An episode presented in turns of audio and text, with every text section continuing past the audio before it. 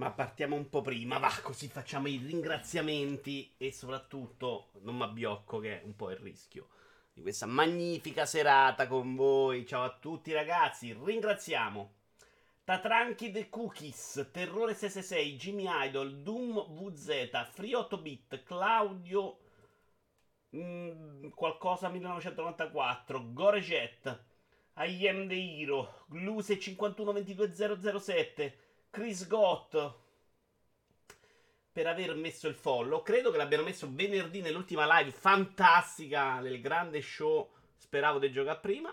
Ma anche ringraziamo i presenti, che sono Brusi, Mezzio, Just. Eia, ci sto scoppiando stasera. Zio Feliero, Stone ventuno, Opez, Eiaci, Gogul. È qui che Vito dirotterà i fondi destinati agli amiibo sugli N F T della Lego. Non ne parliamo perché ci ho capito il giusto. Da che sono interessato alla notizia sulla Gorma, c'è molto da dire, dice Iaci. Eh, farò parlare più voi su quello. Poi abbiamo Char e il grande Splash. Ciao carissimi, prima di cominciare vi ricordo che domani ci sarà una serata a guida, Forza Motorsport o Breakfast, dobbiamo decidere. Io sarei più tentato per Forza, però se voi volete Breakfast fate voi. E a questo punto si parte, amici, con una scaletta super pregna che potete trovare anche su Twitter. Eccoci qua! Ciao cari, ciao cari. Sono più gonfio del solito. Ciao Jenny Flipper. Non so per quale motivo, probabilmente ci lascerò le penne nella nottata, esplodendo, giustamente. Oh. Ciao cari. Fiatone per leggere la lista, però non benissimo. Tanto c'ho proprio sonno, sono dormo da giorni, sto vivendo malissimo. Allora, Vediamo, vediamo, vediamo. Uh, commenta molto difficile sabato. Hai bevuto molto? No. Di che partiamo subito, aspettiamo. Pensavo di metterci di più. Possiamo partire con l'argomento che vuole Iaci. Guarda, io partirei subito a bomba con tre minuti di anticipo. Problemi con i traduttori europei di Amanda Gorman. Allora, Amanda Gorman è una poetessa, però eh, il post scrive poeta ventiduenne, non si scrive più poetessa. Afroamericana Armanda, Ar- Amanda Gorman, che credo è sicuramente afroamericana e credo che parli anche, tratti anche di temi sul razzismo. Eh, il problema qual è stato? Che è stata tradotta in vari paesi e non è stata tradotta da persone afroamericane che comunque conoscono i problemi di razzismo. Dopo critiche e discussioni riguardo all'opportunità, questo l'ho preso dal post, di scegliere una persona bianca per tradurre un testo così specificamente legato alle questioni razziali e all'identità afroamericana come quello di Gorman. Cioè, il, no, non è, non è Gorman di Genitalia. Il punto non è che non viene tradotta da una persona nera, come spesso viene fatto, vengono criticati perché nei film non vengono usati attori neri o persone di attori neri nel doppiaggio di persone di colore. Insomma, che secondo me là già siamo molto più al limite, anche se per una questione di accenti probabilmente essere fedeli non sarebbe malissimo. Qui è un'altra cosa, secondo me, molto più sensata, perché le critiche, almeno di una parte, sono dal fatto che chi va a tradurre certi argomenti non conoscendoli probabilmente non è proprio neanche in grado di capirli. Voi che ne pensate? Facciamo anche un discorso magari generico sul discorso film, eh? Perché purtroppo però, non conoscendo bene l'America, almeno io, cioè come faccio a dire che è sbagliato far uh, impersonare un attore nero da uno bianco? Cioè che cazzo vuol dire? Per me mh, quelle differenze di pronuncia non sono di razza. Anche ad Albi, cioè probabilmente non lo sono affatto, quindi è comunque sempre una sciocchezza. Giustissime le battaglie per integrazione eccetera, ma in questo caso molto male. Spiegaci perché però, Iaci, perché spiegami, cioè non ho capito. Qui dici che non va fatta l'integrazione, cioè deve essere deve... non ho capito il tuo punto. Ieri, se volete ci andiamo a leggere un pezzetto del post magari. Uh, vi metto il link tra l'altro qui in chat se lo volete. I problemi con i traduttori europei di Amanda Gorman. Addirittura in due paesi, uno si è ritirato lui, uno è stata cambiata dall'editrice. È una poetessa che tra l'altro ha letto una poesia al discorso di Biden. La casa editrice olandese Mullenhof aveva scelto Marieke Lucas Rijneveld, che ha ventinove anni ed è la persona più giovane ad aver ricevuto l'International Booker Prize, più prestigioso premio letterario dell'editoria anglo-americana per i libri di narrativa tradotti in inglese da altre lingue. Rijneveld, che non si riconosce né nel genere femminile né in quello maschile, alla pelle bianca, era ideale per tradurre Gorman, secondo la casa editrice, in quanto scrive sia romanzi che poesie e aveva parlato più volte di uguaglianza di genere e sanità mentale. Quindi più o meno avevano scelto anche con criterio. La scelta era stata approvata dalla stessa Gorman, ma nei Paesi Bassi aveva provocato qualche polemica animata da chi domandava se Rijneveld, come cazzo si pronuncia, fosse in grado di rendere in modo accurato il senso e le sfumature della poesia di Gorman, che esprime il punto di vista di una persona nera ed è molto incentrata sui temi razziali e iaci. Ma è proprio il compito del traduttore rendere accessibile un'opera. In questo caso un traduttore può studiare, interfacciarsi con un autore originale e il resto sta alla sua empatia. Sì, e iaci, però scusa, perché scegliere uno che deve studiare per ottenere quel risultato quando puoi prendere uno che magari quel risultato non ce l'ha di suo? Certo, a me non sembra neanche un'operazione facilissima, eh. Cioè, per ogni libro devi andare a trovare il perfetto sostituto traduttore, mi sembra molto complicato. Non condivido la scelta, dice Oppez, secondo me è fatta tutto per marketing. La poesia è un sentimento che cerca di diventare universale. Se per capirla ci vuole un traduttore particolare, se io non lo sono, come faccio a capire io la poesia? Però attenzione ragazzi, la poesia è una roba che però deve arrivare anche nel modo giusto. Se la traduzione non va in quella direzione, a te ti dà un altro sentimento. Cioè questo è il punto, Oppez, scusami eh. Cioè non è che serve uno che che ci vuole un traduttore particolare, non è, non è mai universale, perché la lingua non è universale. Non ho capito esattamente il tuo punto. Cioè, se fosse universale, se a me arrivasse in inglese, se a me arriva invece con una traduzione italiana che cambia il significato, no, non funziona. Non conosco bene l'argomento, di sicuro avere esperienze simili alla persona che traduci può essere utile, ma di base contano soprattutto le capacità e la sensibilità di chi traduce. Ciao anche alle pere di Francesca.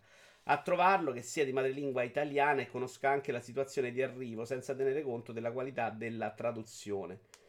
Eh sì, cioè secondo me come idea di base non è mal- malvagia. Cioè se trovi una persona afroamericana che ha avuto i problemi del razzismo in Italia, sì, fai bene, però capisci che in Italia il problema del razzismo sarebbe comunque molto diverso. Dovresti trovare una persona americana, di colore, afroamericana, che ha avuto problemi di razzismo in America e che conosce l'italiano perché vive in Italia, magari. Secondo me la poesia è una di quelle opere che è difficilissimo da tradurre, anzi forse sarebbe meglio non farlo, o comunque chi lo fa deve essere a stretto contatto con l'autore dell'opera. Stasera è chiacchiere e libertà, le pere di Francesca, nei video in diretta. Complicatissimo, complicatissimo, soprattutto in questo caso con la poesia, che sono d'accordo che sia più complessa come opera da tradurre. Anche perché la poesia, secondo me, è proprio difficile da far recepire al pubblico. Cioè, mi sono sempre chiesto perché alcune poesie diventino famose, e sono più convinto che ci sia proprio un più un lavoro alle spalle, perché la poesia è una roba che ti arriva veramente se sei predisposto. Non è facilissimo scrivere una poesia che arrivi a tutti. Poi non sono un lettore esagerato di poesie, quindi magari sto dicendo vaccate, però per quelle che ho letto io e che scrivevo io a dodici anni, all'epoca ne leggevo magari un po' di più, secondo me è proprio un, un mezzo molto complesso. È più facile che uno già famoso diventi famoso per le poesie, però questa c'ha ventidue anni, magari no, magari è un altro caso. In questo caso magari trovi un profilo adeguato ma che non ha esperienza nelle traduzioni, che fai? Eh beh certo, Iaci, devi trovare tutto, bravo, molto complicato. Però qua lo stanno chiedendo, cioè la gente che si lamenta sta chiedendo quello, poi non capendo secondo me che è abbastanza difficile. Ma che più che la lingua sono i contenuti ad essere universali, però come fai con tutte... Eh, però non è verissimo, eh. Cioè soprattutto la poesia si basa molto sulla metrica, sulla parola scelta, non è il contenuto. La poesia è l'insieme delle cose, è forma e contenuto. Come fai con tutte le altre poesie? Ci sono poesie africane che sono tradotte da persone bianche, ma la forza della poesia ti arriva comunque. Oh, però magari ti sta arrivando nel modo sbagliato, ti sta arrivando in modo diverso. E... secondo me non è una... Tra tutte le, tra le critiche sceme che si fanno, tipo Lupin nero, ah, deve essere bianco, questa un significato ce l'ha. Però si potrebbe anche dire di tutti i film interpretati da attori. Cioè eh, un attore che è un miliardario che fa una dieta non è esattamente un tossico, eppure riesce comunque a farci arrivare magari dei contenuti, no? Nell'articolo si dice che la traduttrice olandese era stata approvata dalla stessa Gorman, sì, e le critiche sono arrivate dalla gente, sì, quindi di base si ascolta troppo cosa pensa e dice la gente. Eh, magari una, però non so se, se è questo il caso, una delle due che hanno rinunciato, una si è, si è ritirata lei perché ha detto, oh, mi avete rotto il cazzo, piatevene una che decidete, che dite voi, l'altra è stata licenziata dall'editore che però magari non vuole ritorsioni sulle vendite, eh? Cioè a quel punto secondo me...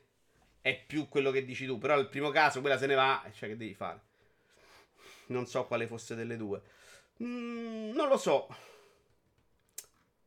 Probabilmente le opere ci sono arrivate fino a oggi sbattendosene abbastanza il cazzo di questo. Probabilmente può arrivare e non, non è necessario. Sono d'accordo con voi che la sensibilità di chi traduce è più importante, però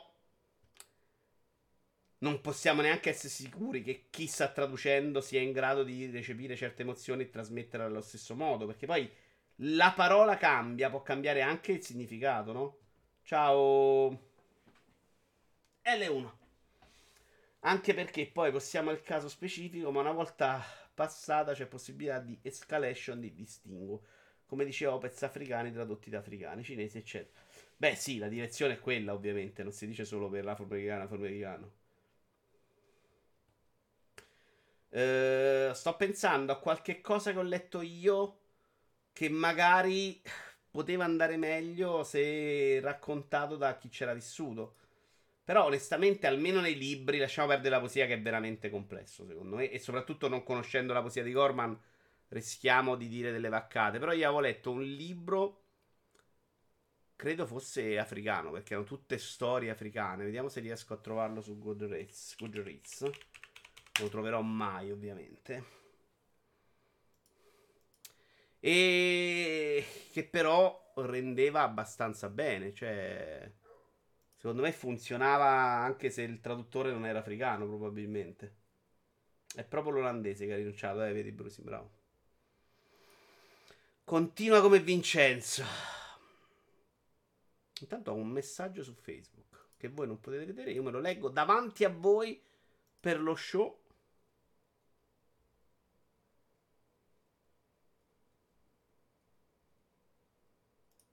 Non so cosa sia. Centro culturale e letterario in occasione della giornata mondiale dell'acqua. Vabbè, ho fallito. Come poteva essere quel libro? Ma non lo troverò mai. Vediamo ultime letture, dai, non è impossibile che lo trovo. Però sapete che era pure il momento in cui non lo scrivevo.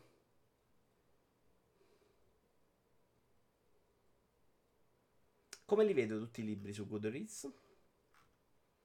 My Book?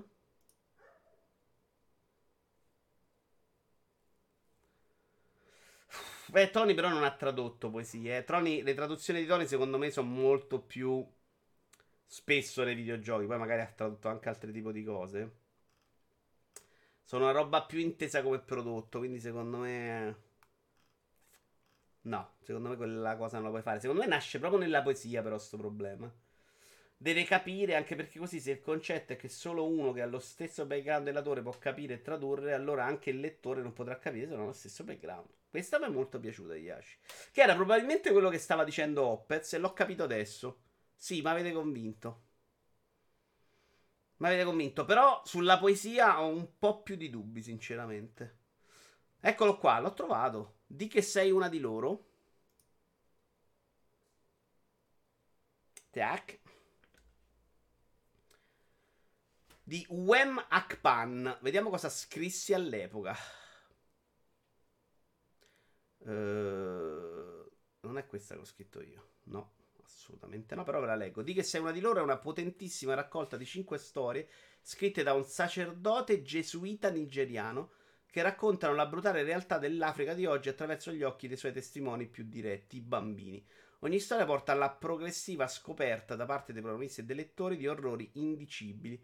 Una famiglia poverissima di Nairobi, me, costretta a vivere nei magri, eh, dei magri proventi assicurati dall'attività di prostituta della figlia dodicenne. Questa storia non me la ricordo. Che oltre a garantire il puro sostentamento della famiglia, si preoccupa di far andare a scuola il fratello più piccolo. Una coppia di fratellini affidati da genitori malati o uno zio scoprono a poco a poco che stanno per essere venduti come schiavi. Questo me lo ricordo.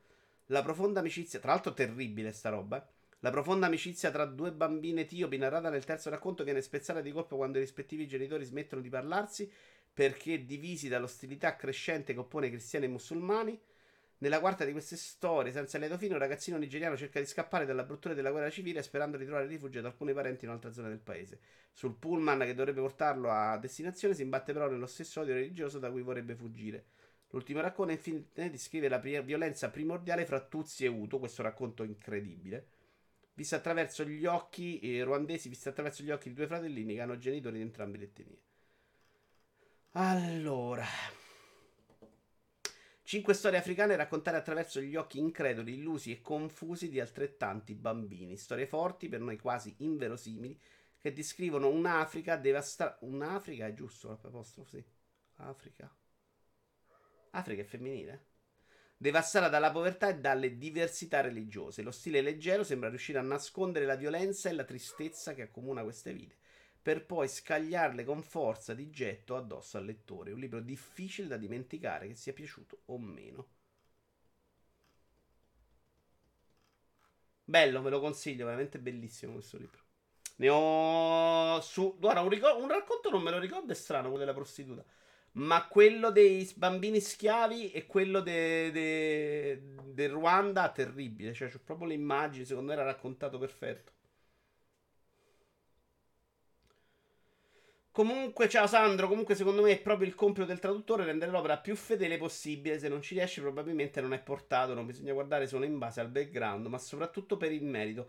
Che poi è un po' il problema delle accuse che si fanno accannarsi, no? Tecnicamente magari c'ha pure ragione lui, però poi per, per riportare troppo fedelmente la, l'idea di cultura giapponese ne, ne dà a noi una visione molto distorta. Che poi dire che tu non puoi fare quello perché non sei nero non è in parte razzismo? No, non dicono questo, non si parla di colore di pelle però, eh. Qua dicono non, non sei adatto a descrivere al meglio certe situazioni perché non, non hai vissuto quelle situazioni. Io non posso parlare della vita del calciatore se non ho fatto il calciatore. Non c'è proprio razzismo, secondo me. Uh, Gogo dice tutto giusto, è come quelli che si fanno operare da un chirurgo nero, quelli che non si fanno operare da... no, non, non, secondo me non state, state cannando da questo punto di vista, è un'altra cosa. Ciao cinque, cioè il punto non è non era per, per razzismo, non era colore bianco, deve fare bianco, come spesso si fa invece la critica all'attore, cioè la traduzione del nero deve essere fatta da un nero, quello è sbagliato, quello è razzismo. Qui secondo me si fa un lavoro un pochettino più articolato, più complesso. E dopo essere partiti così a stecca sul razzismo, traduzioni, ma soprattutto Africa, su un libro molto bello, me lo devo scrivere però come si chiama, così ve lo appunto, Di che sei una di loro. Oh, io vi metto i titoli, poi andate a cercare voi però, eh. Tra l'altro c'ho da registrare nel domenica lo show indie, se sta settimana ne annunciano quaranta, probabilmente si riesce a preparare. C'ho un T G Gamers bello pronto per domenica. visto che non c'è neanche il calcio, secondo me ce lo facciamo. Quindi problemi con i trattori europei di Amanda Gorman. Teac. E secondo argomento, di che sei una di loro. Grande consiglio questo. Facci divertire. Allora, visto che sei arrivato, prima facciamo i Lego, dopo parliamo anche del tuo argomento, principe, visto che tutta stamattina ci hai tartassato i coglioni con sta storia. Secondo me, fuori tema. Allora, Lego.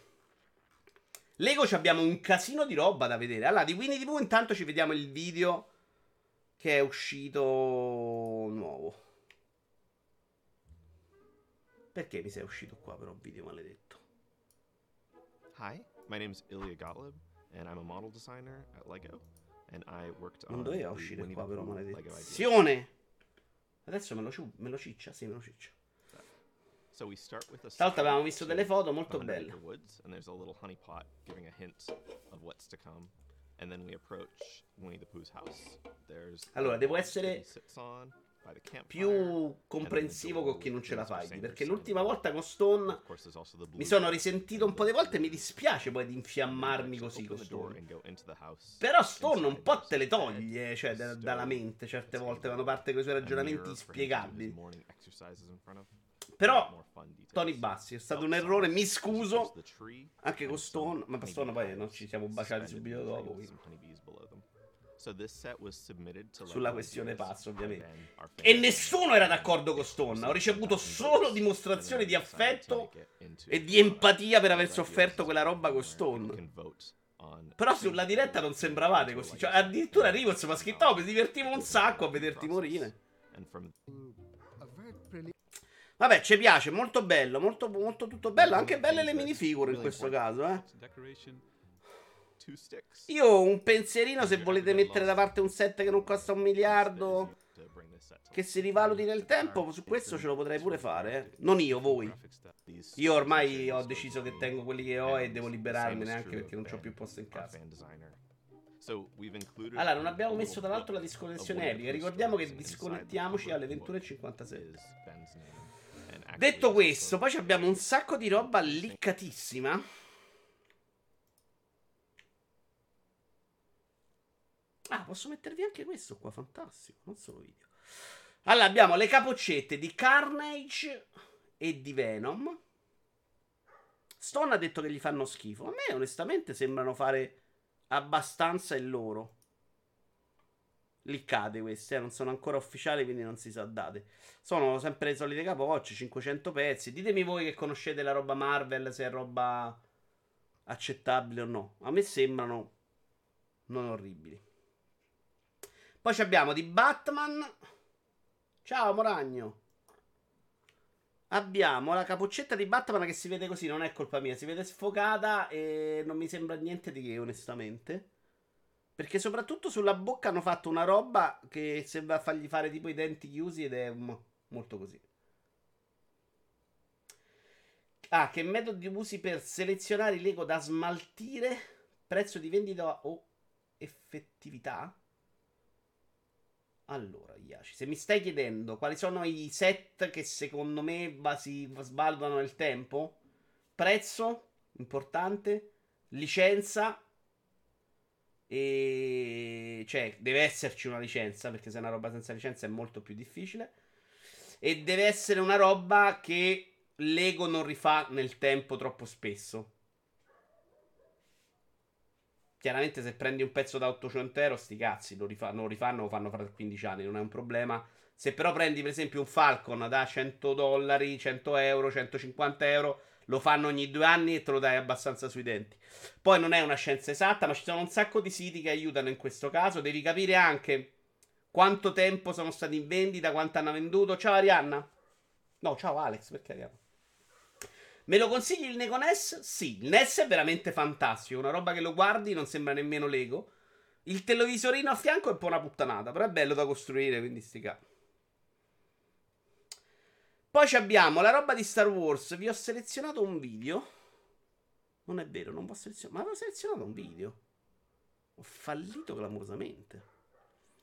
Ci abbiamo di meglio qua, ci abbiamo assolutamente di meglio. Adesso vi tolgo il video qua e ve lo cerco.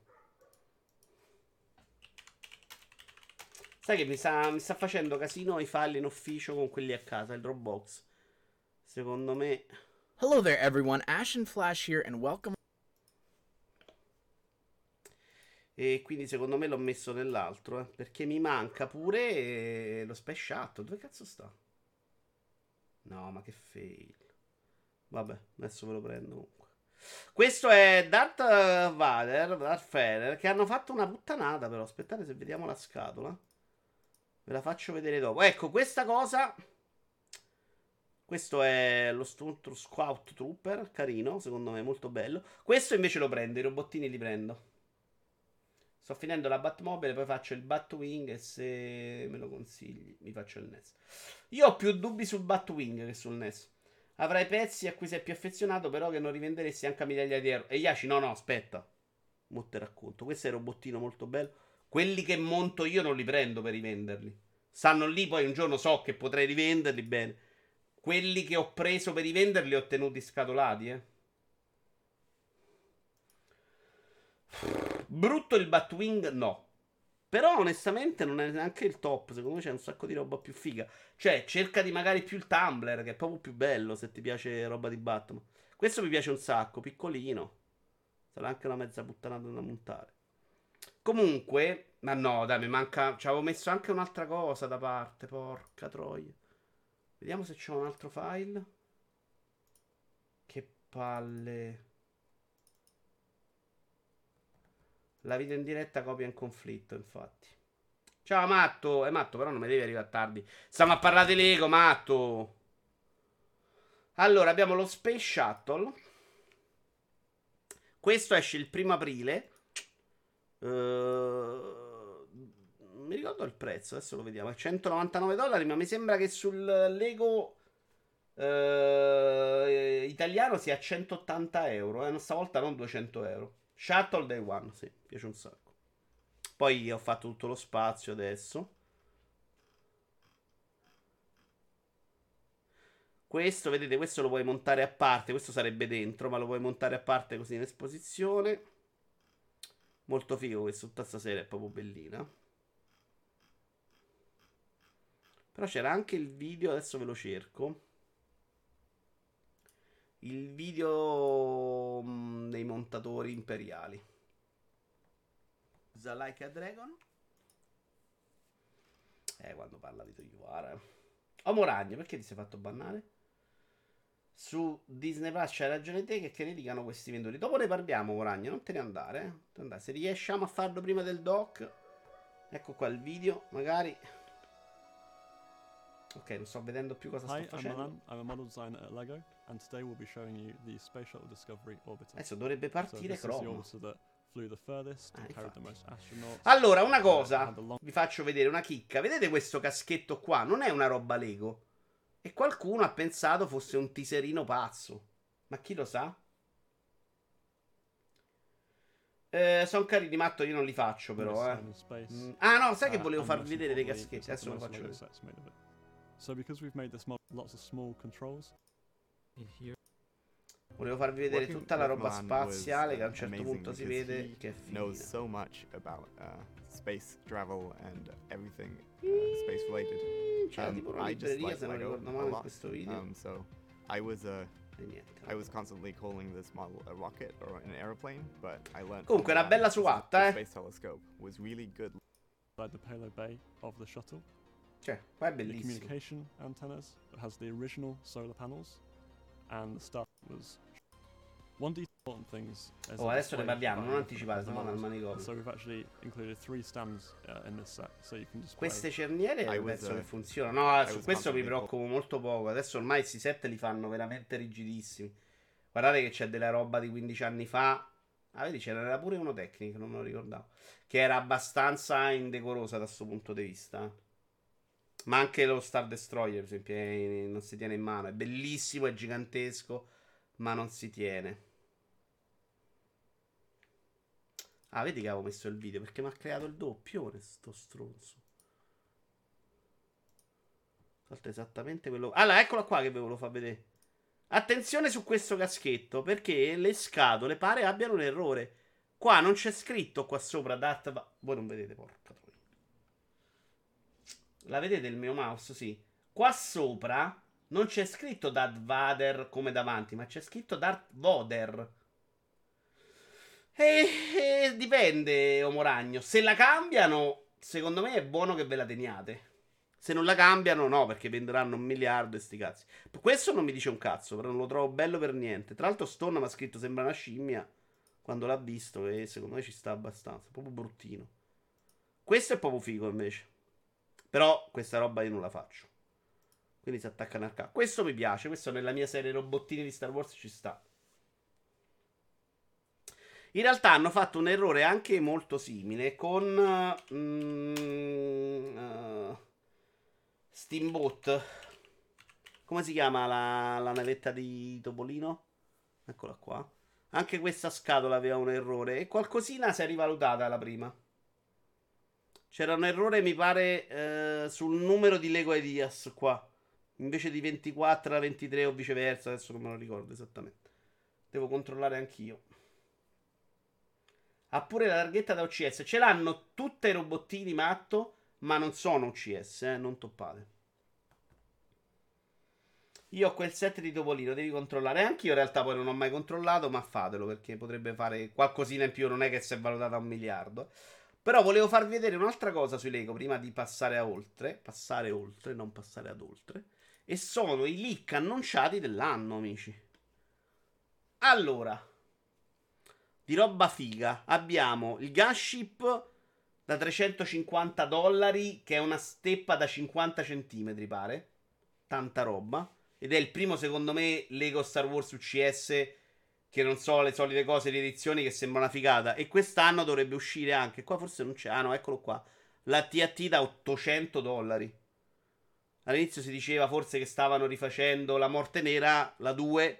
Invece probabilmente è questa roba qua, ottocento dollari. Stiamo parlando sempre di leak. Questo non l'avevo letto, un altro Batman set da duecento dollari, non so cosa sia. Il Titanic, al rumore Massive Titanic sette, sembra assolutamente credibile. Come il quindicinale di Dragon Ball, che era uscito con la cover completamente bianca in fumetteria, hanno iniziato a vendere a centomila lire. E chi l'ha preso se lo dà in faccia. Che fai dei brividi della T N T? Praticamente grosso un cane. Eh, vediamolo. Spero di riuscirla a incastrare, perché comincia a diventare anche un problema di spazio. E riuscirà una riedizione dell'R D due D, che era un I C S invece. Il primo robottino era un I C S ed è, secondo me, era mezzo perfetto. Quindi secondo me una mezza cazzata da rifarlo. In estate dovrebbe uscire la macchina da scrivere, che è uno di quei set che magari è una figata bellissima, tipo pianoforte, e mi inculano, però in teoria non dovrebbe interessarmi granché. C'è il castello di Ice Castle da duecento dollari della, dell'amica Fritz di Frozen, e potrebbe essere figo. Un uh, set di scacchi di Harry Potter da duecentocinquanta dollari, i, i scacchi quelli dei maghi della Madonna di de Harry Potter. Questo c'è invece, non si sa neanche quanto costerà, è quello di... Sono rimasto solo a casa. Come, come cazzo si chiamava il film? Uh, mamma, ho perso l'aereo, scusate. E questo non so cosa sia. Ah, il Daily Budgie trecento dollari, che è il... Ho bisogno di andare a informare, è quella roba della Marvel dove c'è il giornale di Spider-Man. Onestamente non riesco a capire come cazzo fai a farci un set da trecento dollari, però evidentemente ci sta. E queste sono robe solo rumor, ma i rumor di Lego di solito sono molto credibili, eh. Sono rimasto solo a casa. Dai, però mi è venuta dopo, dai. Il castello di Frozen non è una roba che mi interessa sulla carta, però vicino a quello di Disney ci starebbe bene, per esempio. Vai a capire. Vediamolo. Quando fanno i set da duecento R diventa sempre molto figo, quindi non posso escludere a priori. Spero che R D due D, R due D due invece lo facciano molto simile al precedente, perché cazzo, un altro no. Mi romperebbe un po' le palle. Sono rimasto solo a casa, è un titolo più fedele all'originale, molto più fedele. A Rumored, Monica e Rachel's Apartment. Ah, anche un altro set di Friends, vedi, questo non l'avevo visto. Questo l'avevo fatto io sull'Ego e eh, Diaz, che me l'hanno bocciato, cazzo. Porca troia, questo, questo mi inculano, eh. Questo mi fregano, perché tra l'altro quello di Friends ce l'ho. È uno di quelli, per esempio, gli aci che ho preso e messo da parte, non montato. Ma se mi ci mettono pure la casa, mi hanno fottuto. Se sono intelligenti lo mettono montabile sopra e mi hanno inculato. E c'era anche un'altra cosa, secondo me, che qua manca. Queste di Mario ce ne frega il giusto. Madonna, centosettanta dollari, però potrebbe essere una cosa figa, eh. Magari un Nintendo sessantaquattro, perché il N E S costava centottanta. Mm. Ok, comunque si prospetta un altro anno terribile. E poi c'è sto Titanic. Ah, Seinfeld forse. Mi sembra che da Lego D S era uscito anche il set di Seinfeld, che non me ne frega un cazzo, però è uno di quelli che secondo me, per il tipo di licenza, per il fatto che non venderanno un miliardo, per il fatto che sono Lego Ideas, secondo me ci sta, che, che potrebbe aver senso. Uh, eh sì, cazzo, tre U C S di Star Wars. Ci vuole lo S N E S, per quello cederei. Eh, non è impossibile, Brusi, bravo. E anch'io cederei, perché... Però, cazzo, che fai? Mi fai un altro televisore a fianco, no? Sei mai riuscito a rivendere qualche pezzo di cui ti ero stufato? C'è un mercato Lego usato, c'è un mercato vecchio scarpone incredibile di Lego usato. Come stavo dicendo prima a qualcuno che mi conosce, io ho comprato dei set, li ho lasciati incartati per rivenderlo. Ma eh, in realtà ho comprato molto usato io. Tutti i set grandi vecchi io li ho comprati usati, non originali, e li ho pagati tanto. Perché un sacco di... Il Lego... grosso tendenzialmente si rivaluta un botto. C'è da dire che nin- eh, sì, Nintendo Lego ha fatto un paio di mosse ad andare contro questo mercato dell'usato. La prima è terribile, ha ristampato identico il Taj Mahal. Andiamocelo a vedere. E lì ha proprio inculato tutti. Io per esempio l'avevo preso a mille dollari usato.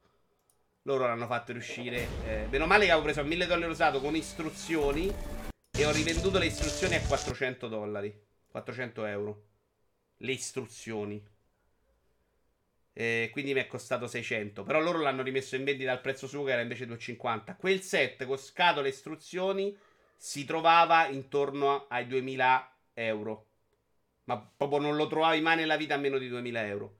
Nell'usato. Però, condizione perfetta. Il Millennium Falcon, il primo, il dieci centosettantanove, si trovava intorno ai quattromila dollari scatolato. A quel punto Lego ha detto, sai che c'è? Me lo ristampo io, andate a fanculo. Però l'ha fatto diverso, quindi non ha completamente ucciso il modello vecchio. Sono andato a vedere l'altro giorno su eBay, comunque qualcosina te la porti via. Però si rivalutano un sacco, cioè la rivalutazione addirittura cresce più dell'oro quando indovini il set. Ovviamente non vale per tutti i set, non vale sempre, devi andare un po'... Cominci anche a capire, questa parte a me funziona molto male in quello che lo io, sono tutti storti. Però questo io lo dovrei proprio rismontare il dieci centosettantanove e rimetterlo in piedi, perché se è tutto ammorbidito, ci sono dei pezzi che ogni tanto cadono, li ho infilati dentro da dietro perché, per, perché non mandava di riper- riaprirlo tutto. Però quando monti un set legosato è cento volte più una rottura di coglioni. Soprattutto perché intanto stai sulle istruzioni digitali, perché le istruzioni di queste costavano una fracconata. Per esempio, il radar, questo qua, questo è quello originale, eh, lo trovi a cinquanta cento euro. Sì, io ho nascosto, perché questo c'ha i pannelli che alzi, io ci ho nascosto la roba dentro. No, ma che super attacco. Non, non ce la farei mai io, Moragno, a usare la colla. Mi, l'idea che li rovino proprio per me. Questo costa una... Infatti io non ce l'ho questo originale. Dovrei comprarlo, cercarlo e comprarlo. Io questo ce l'ho senza ste scrittine qua. In più ho altri pezzi che sono questi qua. Per esempio io mi sa che ce l'ho grigio chiaro e non grigio scuro, perché quel tizio che me l'ha venduto me l'ha venduto a mille dollari circa, però con sti cambiamenti. Altrimenti avrei dovuto pagare un sacco di più. Quello nuovo è cento volte meglio, secondo me, è proprio costruito meglio. Però grazie a Dio, col fatto che li hanno fatti nuovi, non è andata a uccidere quel, um, quella differenza. Anche il Destro- Super Destroyer, sai che non mi ricordo il nome.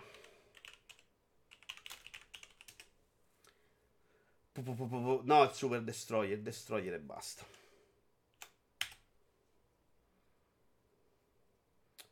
Eccolo qua. Questo è quello nuovo. Ok, volevo il vecchio però. Eccolo qua. No, questo è sempre quello. Eccolo qua. Anche qua hanno fatto un modello molto diverso, quindi se per un collezionista te ne servono. Guardate che differenza a livello strutturale. Questo è tutto un blocco pieno, questo come lo tocchi.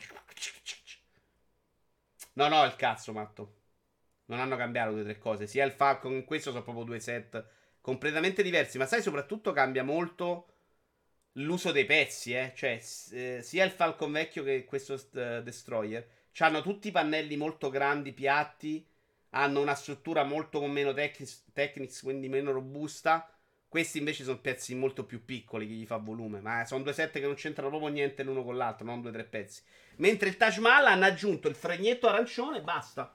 E lì hanno fatto veramente all'usato, l'hanno crepato. Quindi qual è? Cioè, è, è un mercato così, usato fantastico. Comprate i set per rivenderli, ma se domani Lego dice, decide che ristampa, ti dai tutti i suoi denti, eh. Andiamo a vedere su eBay.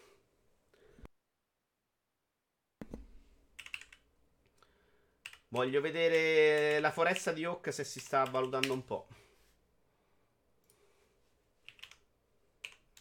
Lego Forest um, Ewok. Come cazzo si chiamano gli Ewok? Come è scritto? Ewok. Ewok U C S mettiamo. Eccola qua. Vedi, quattro e sessanta. Questo, se non ricordo male, è al massimo un set che costava due e novantanove. Adesso non mi ricordo perfettamente.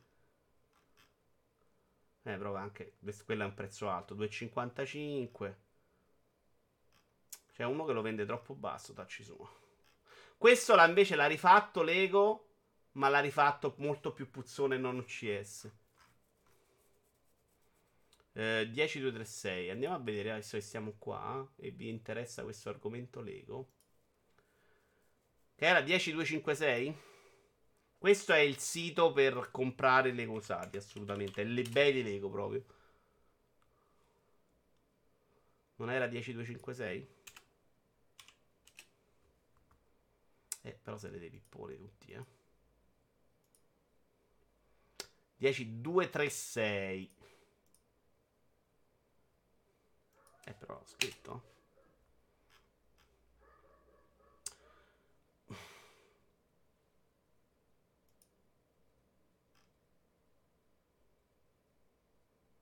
Vuol dire venticinque. Ah, la scatola venticinque euro.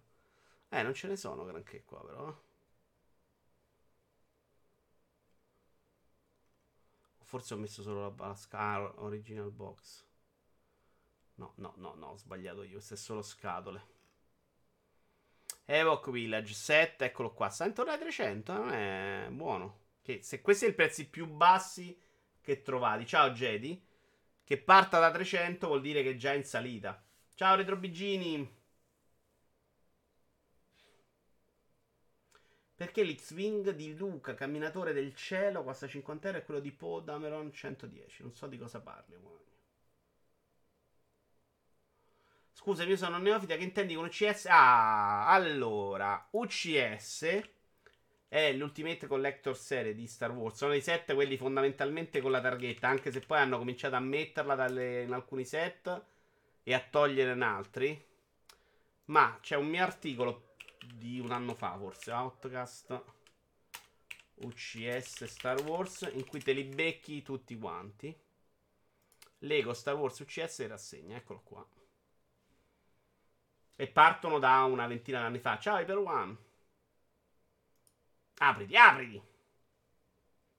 L'X-Wing di Luke Skywalker costa cinquanta euro. Con l'arancione del tizio della trilogia nuova centodieci. Secondo me cambia il modello però, Moragno. Non sono uguali, eh. Sono un po' razzista. Allora, eccoli qua, vedete? Questi sono messi tutti in ordine di uscita. Ho fatto un lavorone qua. Un lavorone, un lavorone, un lavorone proprio giornalistico. Vedi, io ho questo di X-Wings, per esempio questo costava duecento euro. Ci sono Interceptor, questo ce l'ho. Alcuni non ce li ho, tipo quest'estate qua non li ho fatti. Questo per esempio non è terribile, ma Yoda invece era un pugno in un occhio. Vediamo se riusciamo a vederlo. Eccolo qua, questo è terribile, caspita. Terribile. Adesso gli diamo un'occhiata, guarda. Ho sputato una roba gigantesca, vi chiedo scusa. Questo è l'articolo su Autocast. Ci sono questi che ce li ho, questi ce li ho tutti e due, questa ce l'ho. Questa pure l'ho pagata usata una fracconata. Questo ce l'ho ed è molto bello questo, molto sottovalutato. Questo ce l'ho. Questi ce li ho tutti. Questo è un U C S Star Wars, non si capisce perché, ma fa cagare. Questo ce l'ho, non è un cazzo di che. Questo è fantastico. Questo c'è proprio tanto Lego, proprio in proporzione. Questo ce l'ho, è uno, eh, questo è il primo moderno, molto bello. Questi sono i robottini. E adesso si aggiunge quello nuovo. C'è anche questo set che non è niente male. E questa era la foresta che avevo detto, duemilatredici. Poi c'è duemilaquattordici, questo ancora molto bello. Questo per esempio l'hanno rifatto ma più piccolo un sacco di volte. E eh beh certo, Moragno, cazzo stai dicendo. trecento pezzi in più sui mille dei primo magari. Allora, questo arancione è una roba per, per bambini scemi, proprio piccolino piccolino, scusami. Mazza, centonove sta puttanata. L'altro sarà più bello. Ah no, quello è quello bello. quattrocentosettanta pezzi contro... Loro fanno una... i settecentosessantuno, sì. Quasi il doppio. Però è brutto questo arancione, mazza, no? Mi piace proprio. Sì, hai ragione, hai ragione. No, in realtà sono bellissimi. Sai quali? Anche quelli, i mini, i mini Star Wars. Io volevo quasi prenderli tutti. Mi sono fermato perché mi devo proprio regolare. Eh. Ma i mini Star Wars, che hanno un nome che non ricordo, Lego mini Star Wars, po po po po po po po po po.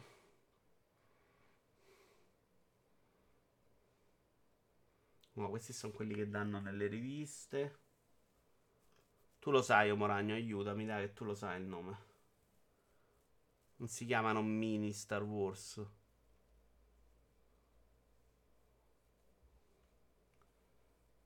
Mm. Minchia, io che credevo di essere uno che butta via i soldi. Madonna, sui Lego veramente... Tanto, tanto, tanto, tanto. Perché stiamo vedendo questo? Uh, una fissa che c'ho da, da meno di dieci anni comunque.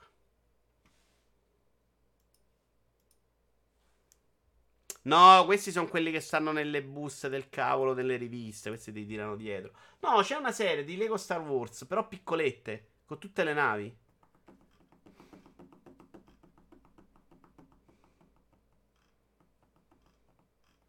E come te lo trovo? Sarà su YouTube, dai. Microfighter potrebbe essere Davian. Davian, veramente meglio di tutti i due, incredibile.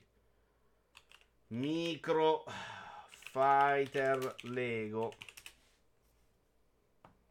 Eccolo qua. Guarda per esempio che sono proprio carini, con pochi pezzi, guarda che simpatico. cento pezzi, guarda. Proprio perfetti da regalare ai bambini. Bravo Davio, bravo Davio. Va bene, però andare avanti perché dei Lego magari qualcuno si è anche rotto un po' i cogliomberi.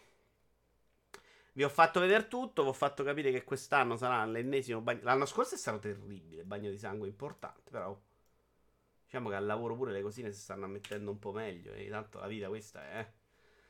Io andrei all'argomento di giornata. No, ma no, no, no, parliamo prima un po' di film, telefilm. Allora, scegliete voi, sul pezzo o non sul pezzo? Sondaggio. Devo ricordarmi a preparare la dashboard. Lo faccio sempre questo fail importante. Uh, gestisci sondaggio. Nuovo sondaggio. Domanda. Roba nuova o no, o vecchia. O più vecchia, in realtà non è vecchissima. Nuova. Più old. Uh, facciamo solo un minuto, velocissimo. Tanto poi facciamo tutto, quindi questo sondaggio non conta un cazzo in realtà, ragazzi. È proprio come farvi votare per cinque stelle. Ci rompe il culo a Teddy, se ne sa di Lego. Davian settantasette è palesemente la parte buona di Vito Iovara che si dice socio e scrive in chat. Eh, l'ultima volta non era allenatissimo, però, eh. Si vedeva. Allora, la più old state votando. Qui abbiamo quattro voti a tre. In realtà è super sfida, quattro a quattro. Incredibile. Vediamo, vediamo.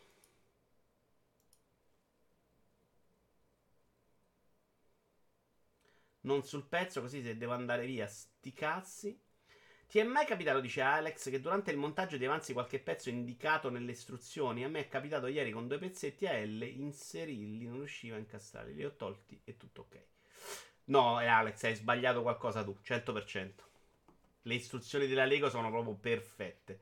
Può capitarti, narra la leggenda, che manchi qualche pezzo. Aston, per esempio, dice che è successo. Io sono convinto che abbia sbagliato lui, ma lui dice di no.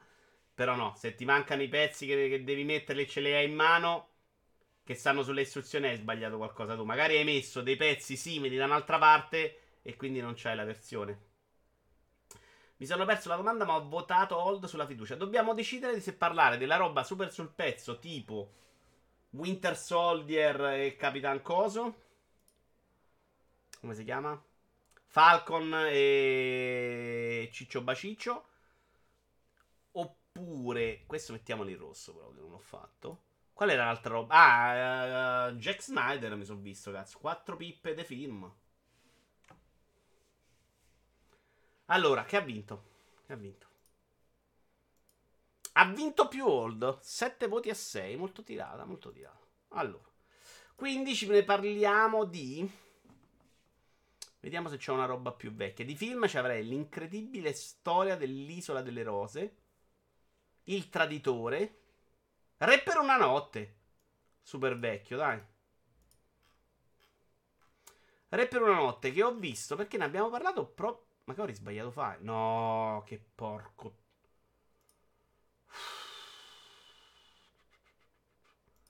Un attimo, eh. C'ho la scaletta sul file che non c'è buono. Tanto ero convinto... Eh, vedi che qua l'ho scritto pure buono. Devo fare due cose. Portate pazienza. Mm-hmm. Mancava anche DuckTales due. Scaletta. E poi questo lo cancello proprio di fare, se no vado al manicomio.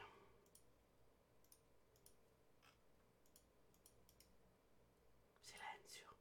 Bravi. Non sente il rumore. Fantastico, siete educatissimi. Allora, eh, Re per una notte, film che ho visto proprio perché, perché mi è stato consegna, eh, consigliato qua da voi. Ciao Ludo, benvenuto, sei la prima volta che ci segui in diretta, incredibile, incredibile. Adesso non ci sto tantissimo in realtà. E mi è piaciuto un sacchissimo, ed è esattamente, senza saperne nulla, ho pensato a Joker un sacco, che mi era piaciuto tanto, ho visto prima Joker di questo film. E mi era piaciuto perché era proprio anche un po' malato. Re per una notte, secondo me, lo distrugge se li metti a confronto. Perché la De Niro, secondo me, è... ha quel, quel fastidio da malato contorto che è proprio una roba che ti entra più nelle ossa di Joker. Joker è fumettone Marvel, secondo me, per quanto sia un film che ci azzecca proprio con l'universo Marvel. Però è quel tipo di... Di, fa- di cattivo, no? Qui ti aspetti il gesto super plateale, la cosa folle. Re per una notte, secondo me, è quella roba che invece, eh, viaggiando sul pianeta Terra, ti colpisce molto di più. C'è una scena, quando lui va a casa de- del presentatore famoso, insomma, in cui praticamente non succede niente. Se vai ad analizzare quella scena, lui entra là, è fastidioso perché non si è presentato, e capisci che dall'altra parte c'è anche un po' di paura, no? La reazione tipo questo è matto, chissà che può fare. Però si muove veramente sulla normalità. Praticamente tutto il film, tranne il finale quando c'è il rapimento che deraglia un po'. Ma hai tutta quella sensazione di, di, di, di, di, di avvenimento terribile che sta accadendo, che ti lascia veramente una sensazione addosso fantastica. Dicevo, quella scena mi ha ricordato un sacco un film... Che, di cui non ricorderò assolutamente mai il nome, in cui arrivano due pazzi a casa di, de, dei signori ricchi che stanno un po' isolati, e li rapiscono. E ar- arrivano vestiti bene, eleganti, chiudono la porta, li rapiscono, li legano, cioè fan- gli fanno fare cose assurde. Sicuramente vi verrà a mente il titolo a voi. Ricordiamolo, per chi vuole vederlo è su Prime, assolutamente. De Niro era delinquente vero di suo, cazzo abbiamo detto la stessa cosa, ritratto, ah, praticamente un plagio, poi De Niro è meno caricaturale e più complesso. Idi, Idi, bravo. Ma tu Idi, quando mi segui a me? Fanny Games, bravo Idi, cazzo. Ah no, Niga, l'ha vinto Niga. Bravi, bravi entrambi, Fanny Games. Che è un film che mi ha lasciato... Ero giovane, minchia, mi è rimasto impresso un sacco a me quel film. Bruce, che mostro che sei, Bruce. Allora, Fanny Games, bravo, ne ho visti due io, che erano praticamente identici, però si somigliavano un sacco. La prima che ho visto io non so se era quella austriaca. Poi ne vidi che uscì un'altra che si somigliava un sacco. Ed era un remake, perché mi sembrava anche con gli stessi attori, no? Eh, guarda, Iaci, ma proprio molto vicini l'una dall'altra. Uscì sto film che era diverso, ma era ugualissimo. Però, guardate, scena incredibile quella. E questo me l'ha ricordato. In un sacco di scene, secondo me, è fantastico. Il finale non mi ha fatto impazzire, il finale del rapimento, perché il personaggio della ragazza, secondo me, era... Lì era, secondo me, l'era un po' troppo per certi versi. Però, grandissimo film. Grazie per il consiglio, mi è piaciuto tantissimo. Funny Games non è una copia di Arancia Meccanica. Mm, no. Parliamo di scene disturbanti, Arancia Meccanica è ancora oggi soprattutto, secondo me. Eh, però funzionava quella scena. È vero che io l'ho visto prima di Arancia Meccanica, se non ricordo male. Anelka è tostissimo, però conosciuto, poco conosciuto ma potente. Il remake di Funny Games lo ha fatto sempre lo stesso regista. Eh, bravo, Nickel. Mi ricordo che c'erano un sacco di robe uguali. Naomi Watts e Tim Roth. No, no, ma io ho visto sicuramente il primo, perché... Era su all'epoca delle più. Poi mi ricordo che arrivò un altro che era identico, cioè aveva la stessa scena, proprio uguale. Cioè quella parte era completamente identica. Allora, però di Justice League voglio parlarvene poi, eh. Allora, invece, guarda, parliamoci due secondi prima di andare sul discorso cinema a parlare di, del finale di Modern Family. Serie che io... Guardate, c'è un tweet, probabilmente già ero su Twitter quando l'ho scoperta in americano. Intanto Capitan Coglione è migliore di voi, grazie mille. Eh, si è abbonato per due mesi, grazie. No, no, non dico niente di spoiler, Romagno. Eh, la serie l'ho vista all'inizio in lingua originale con sottotitoli e fu veramente amore a prima vista. Cioè, le prime due stagioni ho riso un sacco. Eh, il padre della famiglia più normale con i tre bambini, secondo me è un personaggio incredibile. Negli anni l'ho continuato a guardare, ma secondo me si perde un sacco. Ci sono un sacco di situazioni che diventano esagerate. La famiglia diventa troppo innaturale, no? Cioè, se tutta la famiglia si vogliono bene, grandi amici, stanno sempre a incularsi l'uno dietro l'altro, quella meccanica, secondo me, funziona molto meno. Mentre all'inizio era una famiglia normale, eh, in quanto a rapporti. Poi c'era la coppia gay, il vecchio con la giovane, quella con tre figli, l'intelligente, eh, la pippa e mm, il ragazzino scemo. L'evoluzione dei personaggi secondo me non è quasi mai apprezzabile, perché ci sono dei cambiamenti. Per esempio la figlia intelligente cambia un sacco nel corso del telefilm, diventando spesso una roba che non si sopporta, non si sopporta. Però comunque rimane una serie gradevole, ben recitata. Comunque quella roba di, di fare la telecamera che intervistavano per quel tipo di serie era abbastanza una novità. Infatti, ciao Dante, eh, WandaVision, quando parla della serie anni duemila, prende esattamente quello, non The Office. Uh, ho cominciato a vedere l'undicesima, quindi che è arrivata un po' in ritardo rispetto alle altre, eh, credo in America sia uscita da un pochino. Non sapevo che fosse la finale e c'è stato proprio il momento in cui capisci che sta succedendo qualcosa e che sto finale sta arrivando, cioè lo capisci molto prima, e si chiude abbastanza bene per quello che fa. Cioè nel complesso è una serie gradevolissima, però non è la serie incredibile delle prime due stagioni secondo me. In realtà prende Malcolm, non sono sicurissimo, Moragno, scusami. Malcolm, io non me lo ricordo con le interviste alla gente. Malcolm in the Middle stiamo parlando, no? O ci sono due Malcolm?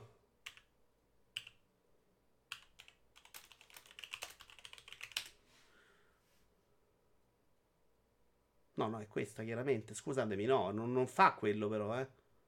Come cazzo faccio a farvelo vedere, mo? Malcolm in the Middle. Mica andava ad, int- ad intervistare la gente come funziona in Modern Family. Tipo reality show. C'era sicuramente anche la citazione di Malcolm in the Middle nella sigla. Ma nella puntata, secondo me, è Modern Family, eh. Esatto, Malcolm non è mockumentari. Ah, ok, ok. No, no, no, la, l'intervista sul salottino, quella era chiaramente roba loro. Grazie, Nick. No, no, io mi, rifer- mi riferivo alla roba dell'intervista, che era una roba che a me è arrivata proprio subito. Quando ho visto Joy che si chiamava la... che si chiamava la Aniston, ho capito che nessuna serie è immune, tranne che sh- The Shield, chiaramente.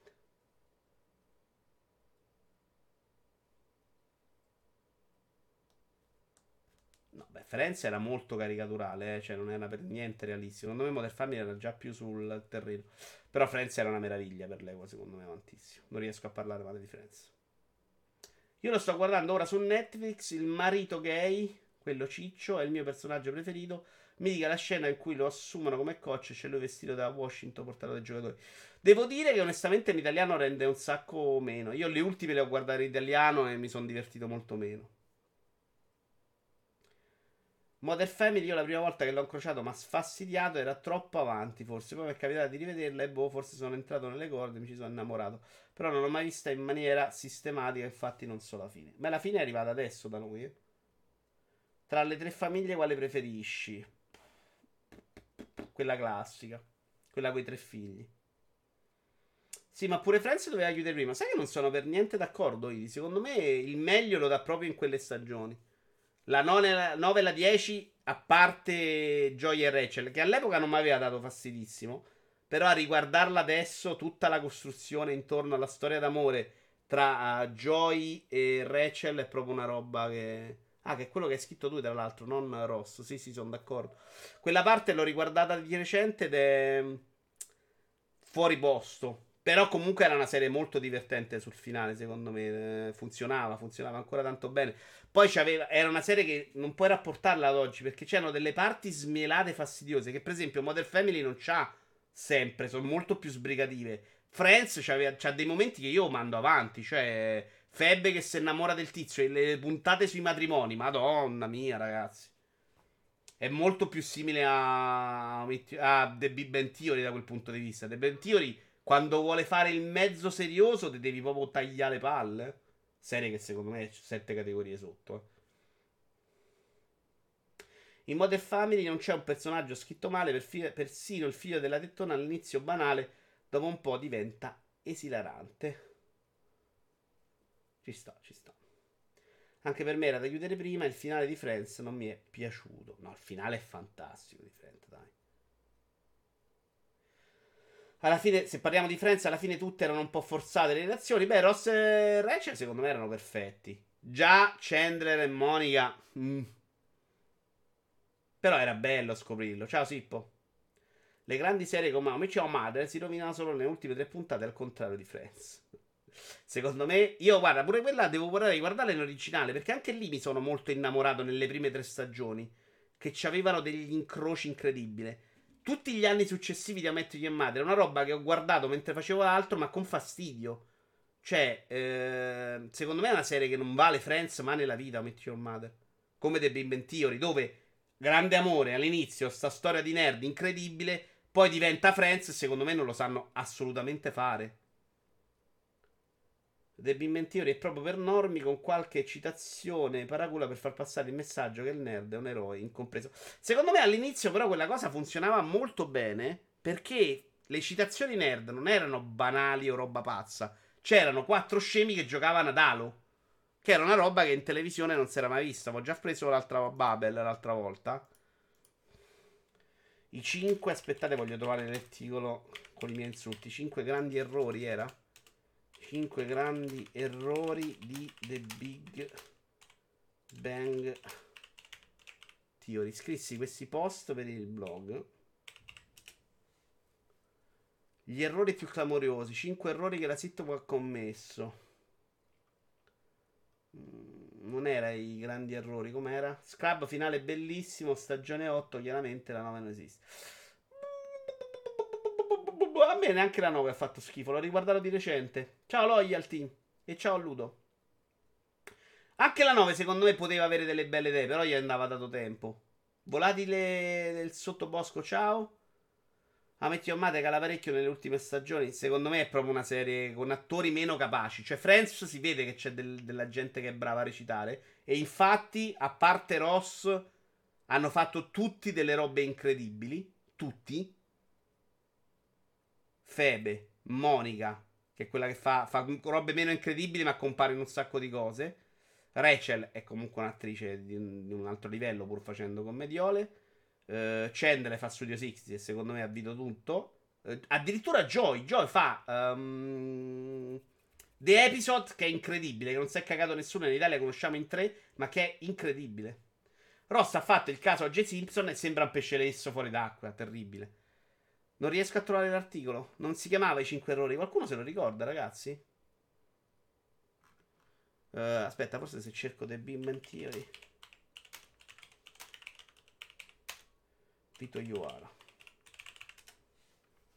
I cinque grandi difetti di The Big Bang Theory.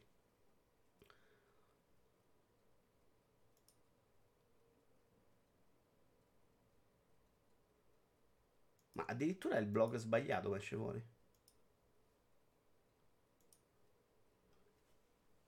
Su Facebook però c'erano insulti, eh. The Big Bang Theory all'inizio era partita nerd per nerd, dopo che ha fatto il botto che è diventata perculata dai nerd per la ma... Sì, è diventata una roba proprio di storie d'amore, c'era comunque... Si basava troppo su Sheldon, che era l'unico che sapeva recitare, cioè... E questo qua in realtà, l'ebreo, era bravissimo a recitare. In Studio Six fa tutte imitazioni, era molto brava. Eh, bravo. Lui era... Ah, ma non lo vedete, scusate.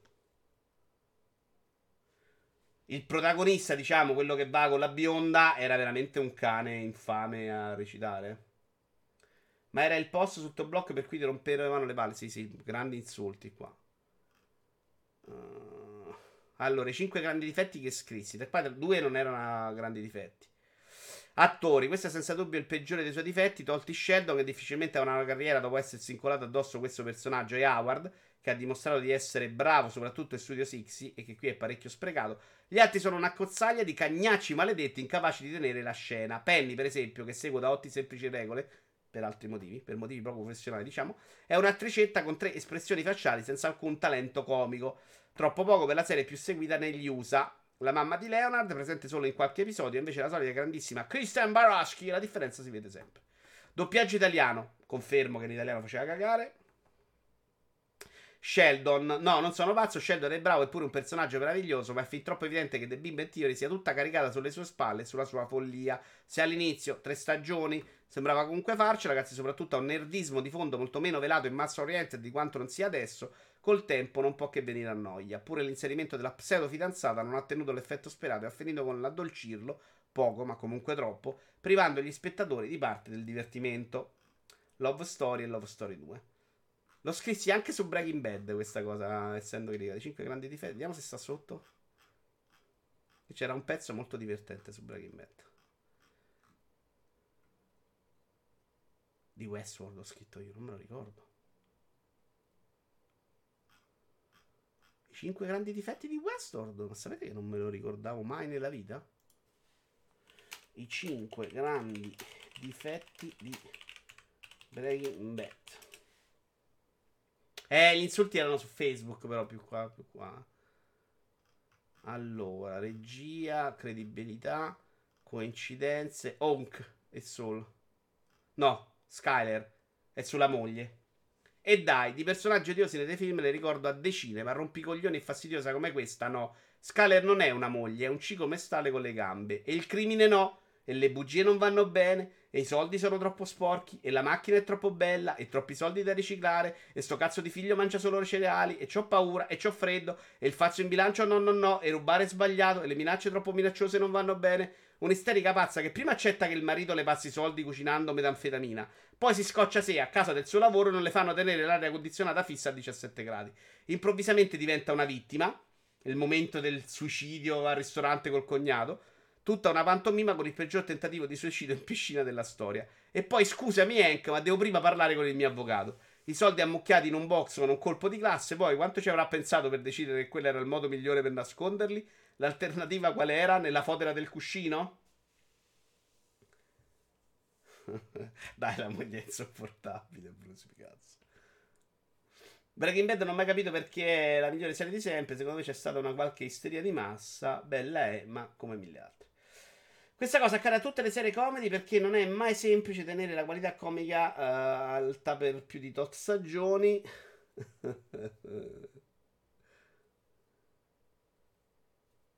Vabbè, l'ho trovato, dai. L'adattamento italiano dei Big Bang Theory è un qualcosa da galera. Trasu- traducessero in italiano i titoli di Ocarina of Time, Mangiare Maschera, e li volevo ci tradussero. E Jazz, sì, loro volevano anche fare un sacco di giochi di parole, li annullarono per farli capire a più persone in Italia, ed era un disastro. Oh, mazza quanto rompete il cazzo. Vedi che Breaking Bad tira fuori il peggio di voi. Allora, vabbè, comunque finale di Modern Family, bello, bello, bello, bello, bello. No, senza esagerare, bello. Comunque chiude bene, dai, chiude tutto bene. È una roba che si accompagna, un po' come The Office, che non è proprio un finale trashant, ma ci arrivi e quindi vincono. Uh, parliamo invece dell'argomento che sarà caro agli oggi. Si discuteva sul Discord di come, di quanto fosse azzeccata la politica di Disney, che... attenzione, non mette i film al cinema a ventidue euro, ma per un periodo di tempo, in questo periodo storico con la pandemia che tiene chiusi i cinema, sta facendo quello, cioè hai accesso al film che puoi vedere tutte le volte che vuoi a ventidue euro, che è un prezzo, se dici io pago il film a ventidue euro è una roba fuori di testa. Se però vai nell'ottica della famiglia che si andava a vedere il film Disney, non è più così fuori di testa, perché c'era un altro tipo di spesa. Cioè, chiaramente Disney sta cercando di rientrare dei costi, considerando quanto faceva prima a quanto fa adesso. Il punto di Idi era che è un prezzo fuori mercato, perché oggi Netflix ti dà i film gratis, e secondo me è abbastanza una roba che... sì e no, insomma. Capisco quello che vuole dire. Io, per esempio, non sono disposto a spendere ventidue euro per un film... che però, attenzione, quando vai a, denug- a noleggiare un film ovunque, lo paghi cinque, sei, sette euro, quattro, e lo vedi una volta in quarantotto ore, quattro lo vedi tutte le volte che vuoi. Lui non capisce, per esempio, che per un ragazzino si tratta di vederlo cento volte, non una volta come fa un adulto. No, Mulan volevo proprio morire, Idi. Ma quante volte te lo guardi Mulan? Una volta. Sta cosa di quante volte vuoi non ha senso. No, non sono d'accordo, Idi, è una... cioè, se... se è un cartone per bambini, tu non so se hai avuto a fare con i bambini, ma te, tipo mio nipote grande, quando era ragazzino, Harry Potter se li guardava a ciclo, ma dieci volte al giorno. Diciamo che ipotizzano tu abbia la famiglia appresso. Se sei solo è una ladrata. No, se sei solo, onestamente non ha, è una roba fuori mercato, ma sti cazzi, cioè non ti stanno dicendo o così o pomì, ti stanno dicendo che tu stai pagando per vederlo prima il periodo che sarebbe al cinema, dopodiché te lo trovi nel Plus. Cioè, ma chi è che vi corre dietro a guardarvi Mulan? Qual è il problema di dire ok, aspetto tre mesi e me lo prendo nel Plus? L'idea di vendertelo prima, quindi di avere un accesso anticipato, lì diventa un'altra cosa. Cioè lì lo puoi mettere ottocento euro, diventa un altro tipo di offerta, secondo me. Esatto, volatile del sottobosco, esattamente quello che provavo a spiegare io. Se conoscete i bambini, quando gli piace un cartone, un film, non è che se lo vedono una volta, ma cento volte. C'era uno degli alieni, una, una roba in C G I de merda, che invece le femmine di mia sorella se lo vedevano due volte al giorno. Quindi già quel tipo d'offerta è molto diversa da quattro euro per una volta. Poi io i film è difficile che li vedo due volte subito, quindi per me è chiaramente una roba fuori mercato. Ma... probabilmente sarebbe anche cinque euro fuori mercato, visto che io nella mia vita ho, ho comprato due film forse in uh, pay per view, uno a un euro in offerta e una volta a sestate che volevo vedere Codice d'Onore, punto. Io non li compro, mi compravo, magari spendevo per un Blu-ray, ecco, ma è difficile che faccio quella spesa. Ciao Menalche, comprati il film, cioè il postore, allora che ne... se molli Disney non puoi più guardarlo. Beh, ma il postore è più... ah, comprarlo dici tu, ok. Io una volta ho affittato su Apple Store e mi sono attaccato al cazzo, perché par- sono partito e poi me li sono scordati e non l'ho più neanche finito di vedere. Me l'ero scordato quello, vedi? Ma la mia domanda è, pago i soldi per quanto me lo lascia Disney? Ce lo hai, Ludo, finché sei in Disney Plus, credo. Perché è comunque un, uh, un accesso anticipato, dopodiché diventa nel servizio Disney Plus. Ok, per i film per bimbi, ma che mi dite per Black Widow? Lì devi fare un discorso, Ludo. Eh, il discorso cinema. Cioè, invece che andare io al cinema da solo, ci mettiamo una serata, stiamo insieme, quattro scappati di casa, ci mangiamo una pizza insieme e ci vediamo il film. Che è una cosa che può succedere. Non potete neanche pensare che Disney o chi per lei. Eh. Immaginiamo anche se questo può essere il futuro del cinema in futuro. Cioè, loro non possono escludere... che la gente se mangia una pizza insieme e se guarda il film insieme nello stesso, nello stesso salotto. Quindi pensare che quella, quel periodo di premiere, diciamo, possa essere venduto allo stesso prezzo di, mh, del, di, di, del film Netflix, secondo me è quello fuori dal mondo. Cioè, adesso, secondo me, si, si muoverà tutto sullo stringere o allargare quel periodo premiere.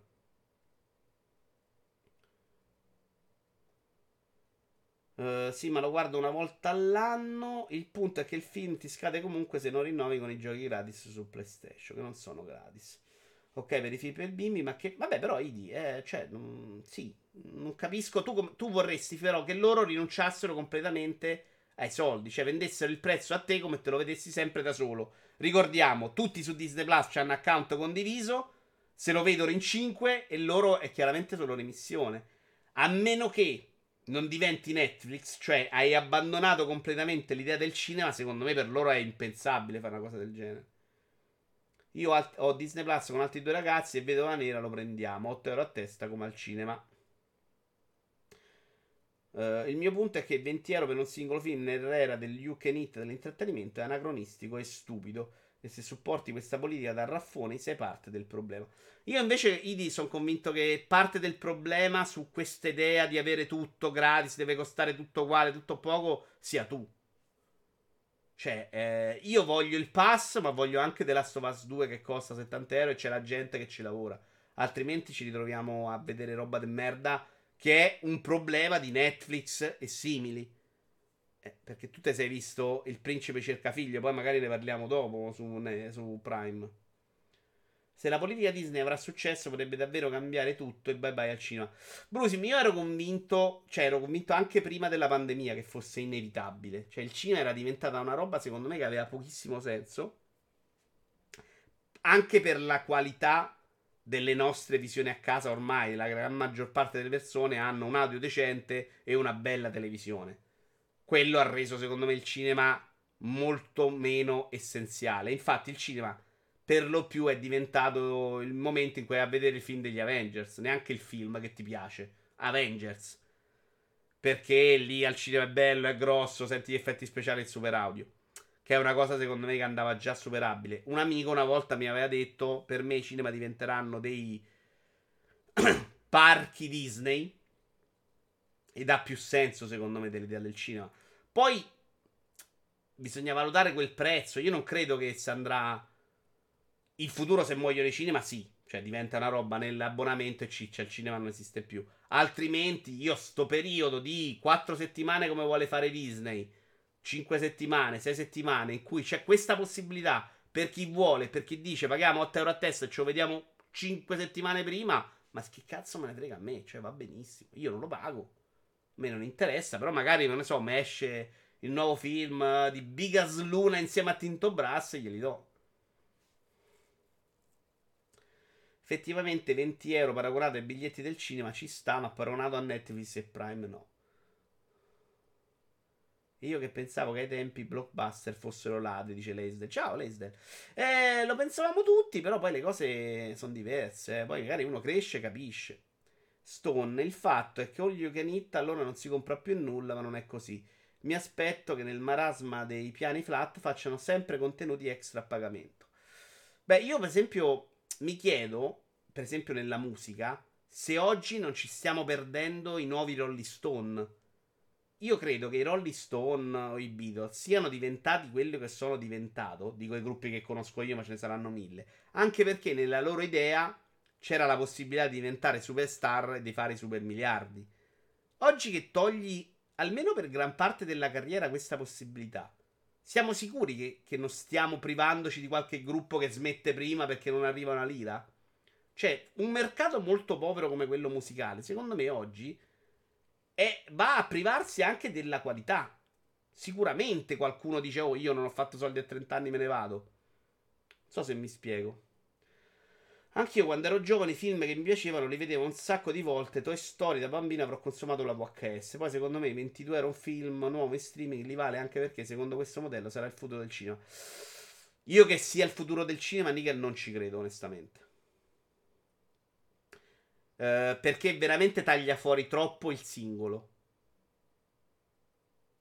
Cioè ventidue euro io è improponibile. È pure vero che era improponibile anche dieci euro al cinema a vederlo una volta, eh dieci dodici euro mi sembra Warner le ultime volte. Uh, per me è abbastanza improponibile. È più proponibile, sapete cosa? Nel momento in cui Disney può proporre più film, magari un abbonamento cinema in streaming che ti guardi tutti i film che vuoi, cinquanta euro al mese. Non mi ricordo quanto costava quello di The Space Cinema, che ho pure pagato per un anno. Però una soluzione di quella, magari, in cui io posso vedere tutto, non solo il ventidue di Disney, che poi non te lo guardi mai, magari vai a pagare pure di più. Quella roba secondo me ha più senso per il cinema del futuro. Io compro tutto, pago il servizio, trovo molto più onesto mettere i canali stile Prime Video. Comunque il cinema è un tipo di luogo fisico che eh, difficilmente chiuderà, perché comunque è un tipo di serata da vivere. Il mio discorso di oggi era in riferimento a questo periodo storico con una pandemia, e che per una famiglia pagare venti euro per un film su Disney Plus è più conveniente. Per quel pezzo voglio averlo per sempre, che vuol dire che se compro il Blu-ray devo considerare che tanto lo guardiamo in molti, quindi costa meno. Eh, ma il Blu-ray costavano una fracconata, infatti, rispetto al film, eh? Cioè, il Blu-ray costava trenta bombe. Non costava mille lire, costava trenta per, lo, per esattamente quel motivo. A parte che però non aveva tolto i soldi al cinema, era le, la seconda entrata. Qui si andrebbe a togliere alla prima entrata, la più grande soprattutto, ricordiamo. Cioè al momento Marvel, Avengers, i soldi veri li fa al cinema. Poi c'avevano altre entrate che potrebbe essere lo streaming adesso, che è l'alternativa però all'home video. Cioè la seconda entrata. Quello che voi due è che loro rinunciano alla prima entrata facendoti pagare un sacco meno, che è una roba che secondo me da loro non arriva mai, se non è proprio morto il cinema.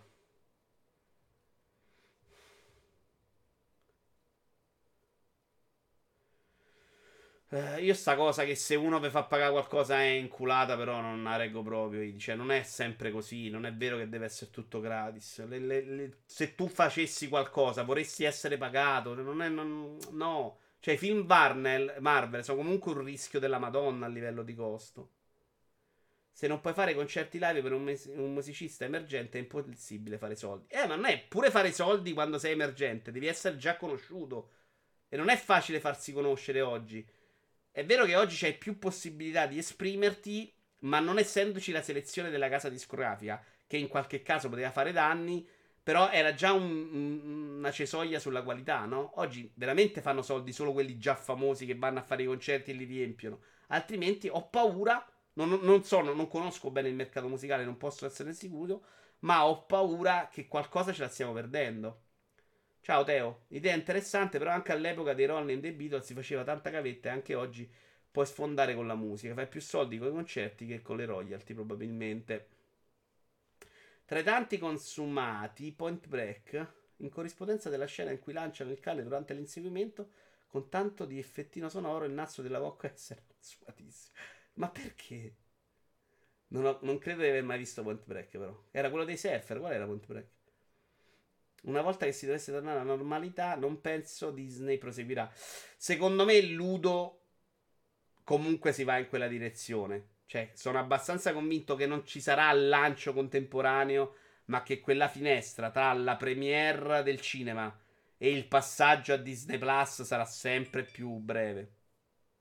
Poi vediamolo, eh. Cioè, chiaramente oggi è difficile valutare, perché è proprio una situazione molto al limite. Costava sempre venti euro, ma era vero di proprietà. Non che se smetti di pagare il pizzo ti tolgono la visione. Ma lì non hai comprato il film, tu compri, Idi, ascolta bene, tu là non stai comprando il film, tu compri la possibilità di vedere quel film in anteprima, ok? Cioè, non ti tolgono niente, non ti stanno rubando niente, ti stanno vendendo la possibilità di vedere il film in anteprima. Tu quella possibilità la valuti tu, se, se per te ha senso venti euro, e per te non ce l'ha, non ce l'ha nemmeno per me, per qualcuno ce la può avere, ma non è un furto, può essere mille euro. Cioè, se la metti a duemila euro e qualcuno se la compra, cioè quel prezzo è giusto. Non, non mi puoi dire che è un furto, che ladri, bastardi, inculati, cioè questi discorsi da, da scemi. Non è così.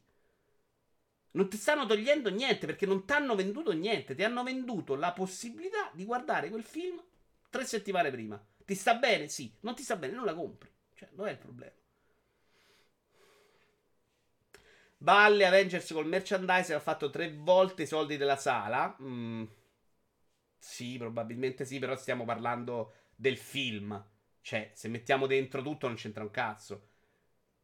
Il film come visione parliamo. Poi è chiaro che Avengers è un altro tipo di cosa. Uh, quattro cartelloni da una parte, come si chiamava? Quattro cartelloni di cosa non fa f- soldi col merchandising.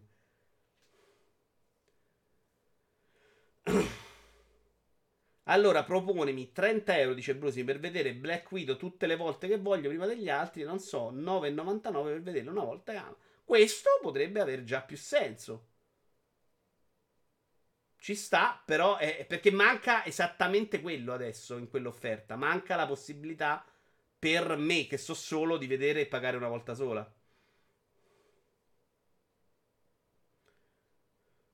Ancora, ma io pago il servizio, mettessero l'abbonamento a quindici euro, allora quindici euro per cento milioni di clienti, secondo me riesce a pagare le bollette. Non voglio la roba gratis, voglio che non si torni a quando dovevi pagare un cofanetto di serie tivù cinquanta euro. Ma non lo comprare, Idi, aspetta le cinque settimane. Nessuno ti sta dicendo sto film lo paghi trenta euro non te lo vedi. Ti stanno dicendo te lo vedi dopo. Esattamente quando prima vedevi il Blu-ray.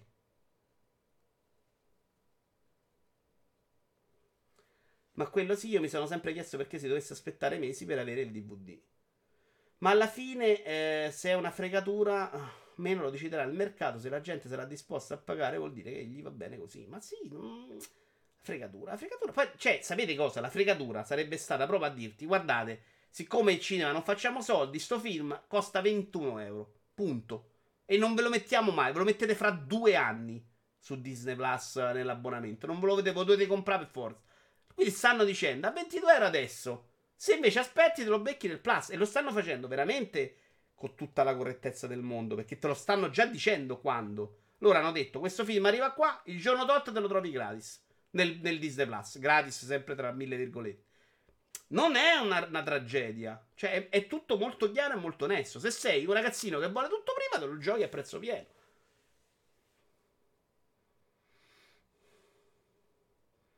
Che la finestra si stringa va benissimo. Sì, ma più si stringe più muore il cinema, ovviamente. Speriamo che di successo non ne abbia, così magari ci sorbiamo qualche film Marvel in meno. Bravo Volati, eccetera, tra l'altro.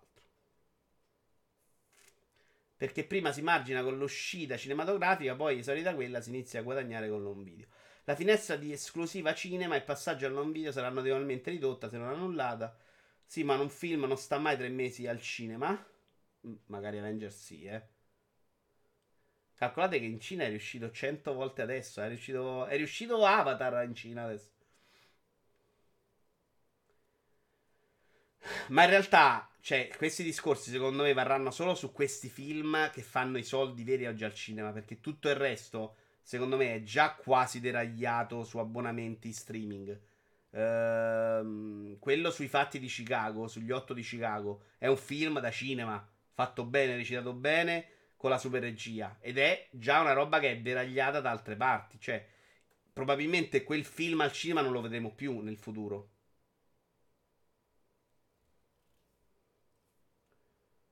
Eh, sono, però Idi fa un altro discorso, dice non puoi paragonarlo perché è un altro servizio, su, su quello potrebbe anche aver ragione. Hai un concetto di furto tutto tu, allora certo che non lo compro, ma posso anche essere libero di dire che per me è una mezza inculata, non sei manco obbligato a dare i soldi a Vanna Marchi, che discorso è? Eh, infatti per me non è un problema Vanna Marchi che vende, il problema è chi lo compra. Mmm Paragone non è neanche campato in aria, onestamente. Eh. Tu dici che comunque è sbagliato il prezzo. Però io non lo so, io non ci riesco proprio a vedere il dolo. Cioè, se loro dicono per fare i soldi del film, se volete vederlo in anticipo tre settimane, ve lo mettete qua, tu dici per me non è un prezzo, me lo vedo fra cinque settimane. Ma che cazzo te ne frega? È un prodotto, oh, se volete lo comprate, se no non mi puntano la pistola alla tempio. C'è chi ha visto Titanic sei anni dopo l'uscita, eh, canale cinque. Ma c'era anche chi se l'è andato a vedere quaranta volte al cinema. Cioè, quaranta volte al cinema lo stesso film, valeva? L'hanno inculata quella, quella era contenta, andava a vedere, ricordate interviste fuori dal cinema? Ah, ho visto cento volte, che cazzo? Esattamente, se vuoi vedertelo prima paghi, come andavi al cinema, e ti costa un po' di più. Se non vuoi pagare aspetti, lo hai nell'abbonamento dopo poche settimane, non hanno come avveniva una volta, tra la messa in onda al cinema e l'arrivo su Sky. A me, a casa degli introiti inferiori, escono nove film di pupi in calzamaglia anziché novanta, sta solo bene. Teo, guarda, con me sfondi proprio una porta aperta, cioè io la considero veramente una roba di isteria collettiva, questa roba dei film Marvel. Ma un sacco di persone intelligenti, che, che, che mi piace leggerli su altri argomenti, che li considero anche di buon gusto, quando guardano film Marvel... E un po' quando guardano animazione C G I, cartoni, non capiscono più un cazzo. Io sono andato a vedere dei film Marvel perché ne avevano parlato bene delle persone che reputo intelligenti. Ciao Bauhaus. Ma proprio sentirne parlare come la, la svolta del mondo, e poi secondo me vai lì e gran parte è robetta. Inoltre Avatar, solo conoscita in Cina, da un paio di giorni aveva di nuovo superato Endgame come il film che ha guadagnato di più nella storia. Non sto dicendo che non è onesto. Ok, e fino a qua allora ci siamo. Sto dicendo che è una pratica acchiappa mentecatti. Sono d'accordo, mi sta bene. E eh, aspetta, no, è una pratica acchiappa mentecatti se non c'hai una famiglia. Se c'hai tre bambini stai risparmiando, quindi perché mentecatti? Magari il ragazzino ti rompe il cazzo che vuole vedere il film, glielo fai vedere là diviso tre con quattro amici, hai speso ventidue euro invece di quanto avessi speso un miliardo. Per me, per loro non è mentecatti. Se io, Vito Iuvara, dico no, voglio vederlo tre settimane prima perché così ne parlo alla video in diretta, spendo ventidue bombe, e mentecatti. E lì mi hai convinto. Il concetto per me è sbagliato. Pago un servizio che per me deve essere all-in. Chiaro che se non voglio non lo pago. Il discorso è non, meglio non te lo so spiegare, sinceramente, quello che voglio dire io. eh. Con sto Snyder Cut hanno saltato la minchia, peggio che Sanremo più calcio. Io sono arrivato un po' dopo, ma adesso ne parliamo, infatti, Teo. Eh? Però molto velocemente, perché, cioè, capirai, no, un personaggio non l'ho neanche riconosciuto io de, del mondo D C. Tanto Flash, nella mia testa, era un personaggio molto più figo. Eh? La Snyder Cut è una leggenda metroidana a cui hanno fatto fare il giro, rendendolo reale, facendoci soldi. Io l'ho visto... Ah, no, l'ho visto su Sky Go di mia madre, quindi sì, effettivamente era roba a pagamento. Ne parli quattro ore? No, ne parliamo molto velocemente. Uh, pu- pu- pu- pu- pu- ne parliamo proprio adesso, dai. Justice League, uh, Snyder Cut. Io onestamente del mondo D C mi devo essere perso proprio delle cose. Sapete che non mi ricordo neanche se è uscito l'altro Justice League, proprio perso completamente. Non ho visto il secondo Wonder Woman, non ho visto Flash, non ho visto Momoa, Aquaman, e, e quindi non sono la persona più adatta, cioè non lo sono del mondo Marvel, che invece ho visto quasi tutti, la gran parte, non tutti ma gran parte. E di questo proprio zero. Però ventiquattro minuti di replay, ragazzi, no. No, troppo. L'ho visto in tre sessioni. Devo dire che nel complesso non l'ho neanche trovata una roba insopportabile. Non la voglio più vedere nella vita. Madonna che palle. Si guardicchiava, al netto di un sacco di cose che, mm, molto me. Il tono super cupo proprio no. Cioè, secondo me il Batman di Nolan a quel tono lì ci stava bene. Sembrava una roba molto amalgamata nel contesto dei Gotham City. In questo film sembra una roba quasi comica, proprio tutti ste facce incazzate. Batman, questo Batman qua, secondo me, con, vabbè, ditemi il nome di Batman, è una roba proprio inguardabile. Cioè, lui l'ho trovato sempre fuori ruolo, non mi ha detto mai un cazzo. Non si avverte a Gotham City quell'aria di, di, di, di, di quel profumo di, di disperazione che invece si avverte in altri film di Batman. Secondo me è la roba più grave. Eh, il ritmo dello scontro è un po' così, insomma, arriva Superman, si batte il cattivo in tre secondi, poi c'è il super cattivone che è uguale a Thanos, tra l'altro. C'è un motivo per cui sono identici i due super cattivi degli universi. Ben Affleck, grazie. Eh, scene d'azione niente di eclatante, battute comiche malissimo, c'è quella roba di voler fare in quel tono super dark la battutina e poi non indovinarla perché non è mai divertente, proprio no. eh, ventiquattro minuti di rallenti, secondo me è una roba che che va vicino alla barzelletta. Alex dice spend, c'è chi spende venti euro per il P P V del wrestling. Mm, sì, anche quello, tra l'altro. Poi a me Disney Plus piace un botto per il catalogo che ha, lo preferisco a Netflix perché la qualità media è infinitamente più alta. mm. Io fino adesso non posso dirlo praticamente di niente. Non ho guardato ancora molto quell'altro, quello della roba con Fox, insomma. Perché se un videoiora vuole spendere ventidue euro per parlare di un film nella vita in diretta è un mentecatto. Per il fatto di poterne parlare in anteprima vale ventidue euro. Che problema c'è? Per lui il fatto di poterne parlare in anteprima vale ventidue euro. Che problema c'è? Ah, è il problema che per me non vale quei soldi. Cioè, un mentecatto era per seguire Iri, sì. Se lui vuole spenderci, cazzi suoi. Però secondo me lì cinque settimane va a mangiare ventidue euro. Però c'è, la, ci sono un sacco di gente che pensa lo stesso dei soldi che spendo io per i Lego. Cioè non voglio proprio entrare nel, nell'ottica di criticare uno che come spende i suoi soldi, se ce li ha. Se è uno che fa i buffi per guardarsi ventidue euro Mulan, ma anche per guardare Mulan in generale, molto male. Mulan è la roba più brutta che ho visto negli ultimi venti anni. La Snyder Cut è la più grande presa per il culo degli ultimi anni, un tentativo di lavaggio di faccia da parte della Warner per cercare di far rivalutare un film pessimo, finendo per dare al pubblico un film peggiore. Io ne ho sentito parlare come migliorato, quasi da tutti. Justice League di Snyder è un film lungo, prolisso e che cerca di raccontarti la nascita di alcuni personaggi, ma alla fine ti consegna un pacchetto vuoto. No, nascita di personaggi non è vero proprio, però, scusami. Non la racconta mai la nascita dei personaggi. L'odore umido di pioggia sull'asfalto. Minchia Albi. Il miracolo di Nolan è l'aver fatto un buon Batman senza una vera Gotham City. eh, boh, Io ricordo che quell'idea anche della voce di Batman in quel modo non sembrava così stupida come sembra oggi. Cioè probabilmente dopo dieci film quella roba la devi anche superare. Per me Snyder è un regista capace. Mi dite cosa ha fatto Snyder di altre cose? Cioè, così mi sembrava dai suoi primi film, che mi sono piaciuti. Da Wikipedia apprendo che poi è attaccato coi pupi in calzamaglia e mi spiego tante cose. Ma se il film è una merda, posso chiedere rimborso? No.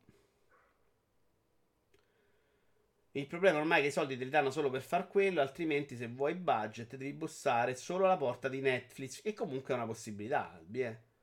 Mulan live action orrendo. Sì, sì, live action. Il cartone mi piace un sacco a me. settanta euro per un videogioco, ma vai a mignotte con quei soldi, più o meno la stessa cosa, ognuno ha delle priorità. Sì, sì, ma è quello che ho detto io, cinque, ti dico di no. Sono assolutamente d'accordo, però sai, se mi dici, ho comprato settanta euro in il gioco invece di usarlo sul pass, perché madonna, il, il gioco non è più mio, lì faccio più fatica a giudicarti, perché questa idea, secondo me, del gioco digitale, che me lo tengo, me lo gioco quante volte vogliono, che è una cosa che non fai, è superata. Secondo me sei proprio figlio di una roba che secondo me deve, deve tornare, invece deve andare avanti, ecco. Mio nipote mi ha obbligato a, noleggia- a noleggiare Tom e Jerry. Alla fine non era nemmeno orribile, l'abbiamo visto in sei quattordici euro dove la testa. Sì sì, se ti fai questi tipi di discorsi, Alex, è buono tutto. Ma poi, cioè, se uno non vuole, cioè se uno vuole spendere pure cento, li spende. Infatti quello dicevo, eh. Cioè io dicevo, per me l'idea di vedere un film in anteprima è assolutamente accettabile. Cioè non è una roba che, che pregiudica me. Se invece metti il Blu-ray in vendita fissa a trecento euro, stai comunque limitando in qualche modo me. Se mi dici sto film te lo puoi vedere solo a ventuno euro al cinema, io ti dico vaffanculo, il cinema deve costare di meno, morite gonfi. Questa possibilità in più per un altro in anticipo a me non crea proprio nessun problema mentale. Snyder ha fatto trecento e Watchmen. Watchmen non sono stato tra quelli ad averlo adorato, però non, non, non, non ho neanche adorato il fumetto di Watchmen particolarmente. Ci sono arrivato troppo tardi, secondo me non credo di averlo preso in pieno. trecento mi era piaciucchiato il film, dai. Sucker Punch carino. Sucker Punch era quello del, del supereroe su Genesis, no? Il, che era finto, si faceva i video su YouTube. Per carità, io su Netflix sono ancora nella fissa fase che c'è ancora troppa roba buona da vedere, piuttosto che iniziare a lamentarmi di tutta la melma che c'è a corredo. Guardati la serie bombissima di Sucker Punch. C'è una serie? Snyder regista di recente. Ah, la serie di Watchmen. Ah, ok, avevo iniziata su Sky. Il problema è che Sky me la devo guardare su iPad, cazzo. Eh, ma era un po' lenta all'inizio, però me la, me la guardo adesso. Sto cominciando a guardarmi la roba su Sky. In questi ultimi tempi mi sono guardato. Ah, a proposito, porca troia, dove sta la serie tivù? Speravo di morire prima, ragazzi. Ma porca troia, speravo di morire prima, mi sono scordato di metterla. O probabilmente è sempre sul file sbagliato che mi sei impastato. Serie su Totti di Sky. Ho visto i due primi due episodi. Non mi aspettavo. Attenzione, non siamo caduti? È la prima volta che non cado in diretta.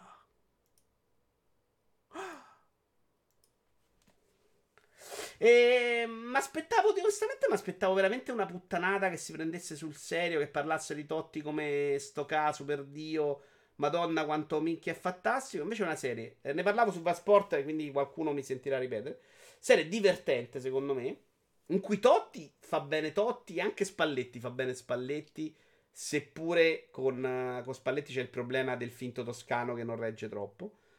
Non è una serie scritta particolarmente bene a livello di dialoghi, perché fondamentalmente sono i racconti di Totti che ha scritto in questo libro e, e quindi si ritornano. Però diciamo che non c'hai neanche l'impressione, tranne un paio di cose un po' sopra le righe, di vedere una puttanata. E la parte bellissima per chi ama il calcio è eh, vedere l- il racconto della vita di Totti di quel momento, cioè dello spogliatoio, l'arrivo di Totti, prendendo per vero quello che dice Totti, che è la serie, fondamenta- fondamentalmente è la serie, no? Eh, cioè che Spalletti si è comportato quel modo, ha fatto, que- ha fatto quelle cose. Vedere quella parte là, secondo me, un po' voglieri- voglieristica, secondo me è una figata. Uh, e devo dire che il tono è assolutamente più azzeccato di quanto credessi possibile. Cioè anche la parte che si era vista in uno spezzone, facendo veramente pensare il peggio, la parte in cui si cita il Marchese del Grillo, secondo me è usata con molta ironia. Cioè in quel momento c'è Totti che dice io pensavo di essere quello.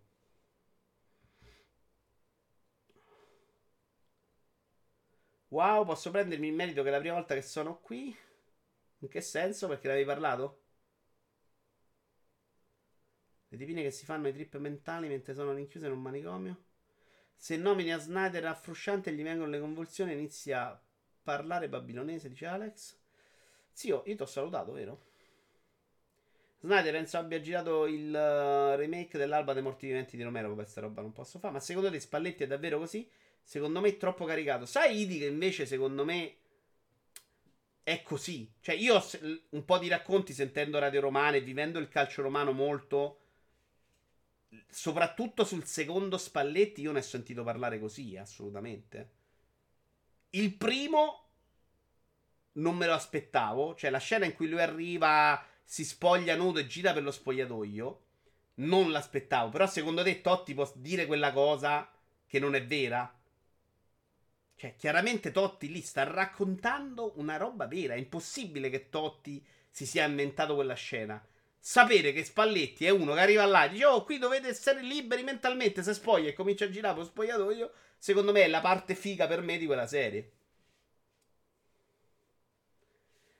Vivendo più il calcio romano che il ca- romano, ho detto cinque, io vivo entrambi i calci. Ma questa cosa però purtroppo cinque, secondo me, se non sei di Roma e non sei Simone Trimarchi, che è pazzo, che è convinto che i romanisti sono tutti tifosi, che della Lazio non gli interessa niente, Eh, è parte integrante del calcio. Cioè a Roma tu vivi il calcio insieme Lazio e Roma, perché non, non, io non posso esclu- cioè, lo scudetto della Roma per me non è stata una roba e dice vabbè hanno vinto, sono contenti loro. Per undici anni, forse quindici, io ho visto Roma giallorossa, ogni cazzo di fontanella, piazza, gli lombrichi nelle macchine, i cartellini ovunque, capisci? Lo stesso vale per la Lazio, la Roma che ha perso il ventisei maggio. Cioè, quella sconfitta, che in qualsiasi altra città sarebbe una cazzata, per il romanista è pesante ancora oggi.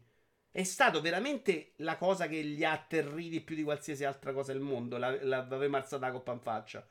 Quindi non è io che vivo la Roma più della Lazio, che è pure abbastanza vero, perché io sento la radio di calcio, quando la Roma va male sento solo Roma, quando la Roma va bene sento Lazio. Ok, negli ultimi anni c'è sempre il momento in cui sento un sacco Roma, però oggi vado in giro meno in macchina, quindi è proprio difficile che sento Lazio. Sento sicuramente più Roma io, però è proprio una roba del tifoso, cioè vivi l'altra squadra esattamente come la tua.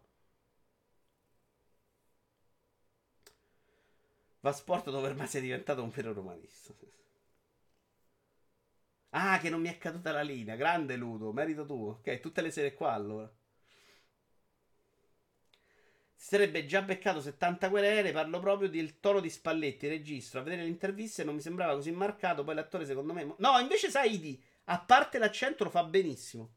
T'assicuro che Spalletti è quella roba lì, completamente pazzo, lo fa benissimo Spalletti.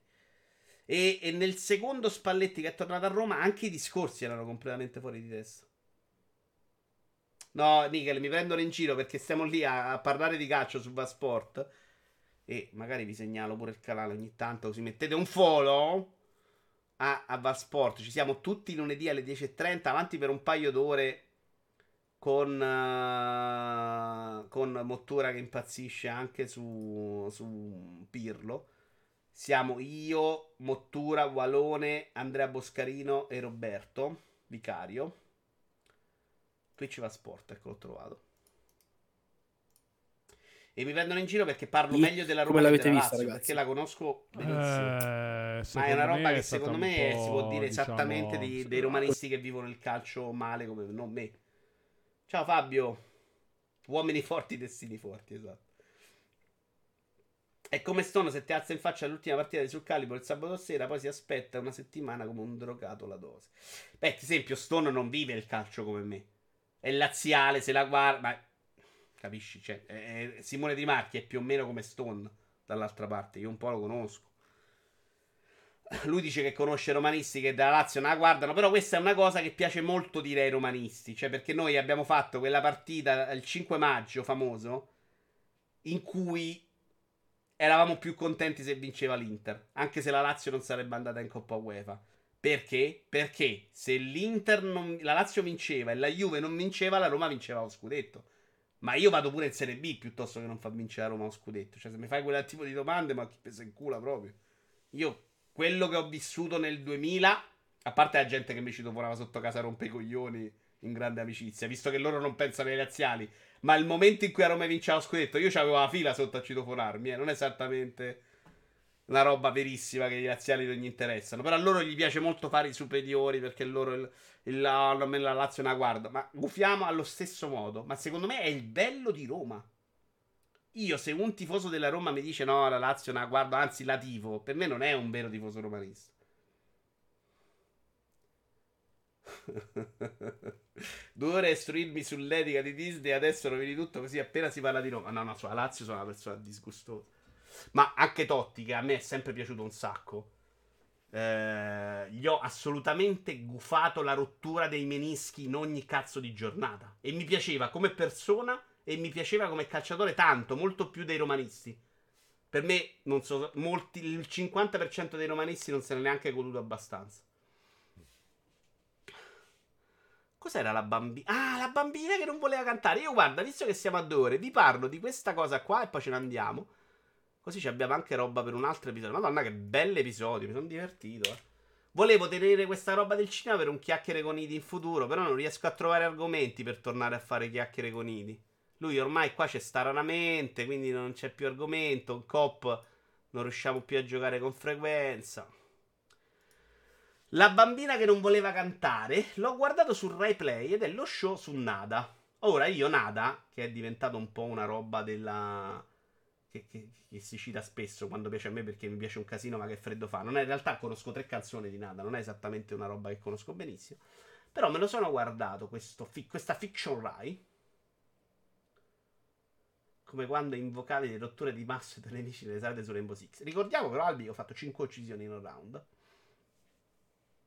livello centodieci su Fallout. Madonna, che vita del merda. Allora eh, devo dire che è un singolo episodio, pensavo fosse una, una serie a puntate, invece era una, una puntata solo, che prende un po' la vita di Nada da quando era bambina. Praticamente c'aveva la madre con un sacco di problemi mentali, depressione, pigna in testa, eh, che poi la accompagna, si fa aiutare, insomma questa tipo di problemi, e lei non voleva cantare perché non lo trovava bello quando stava davanti a delle persone.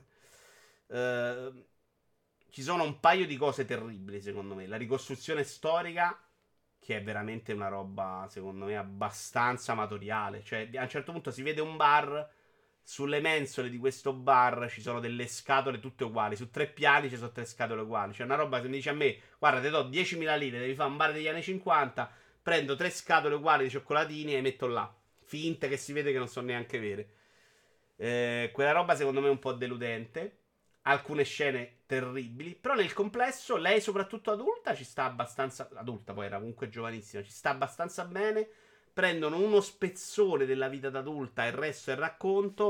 uh, L'attrice tra l'altro veramente mi piace un sacco quello che fa.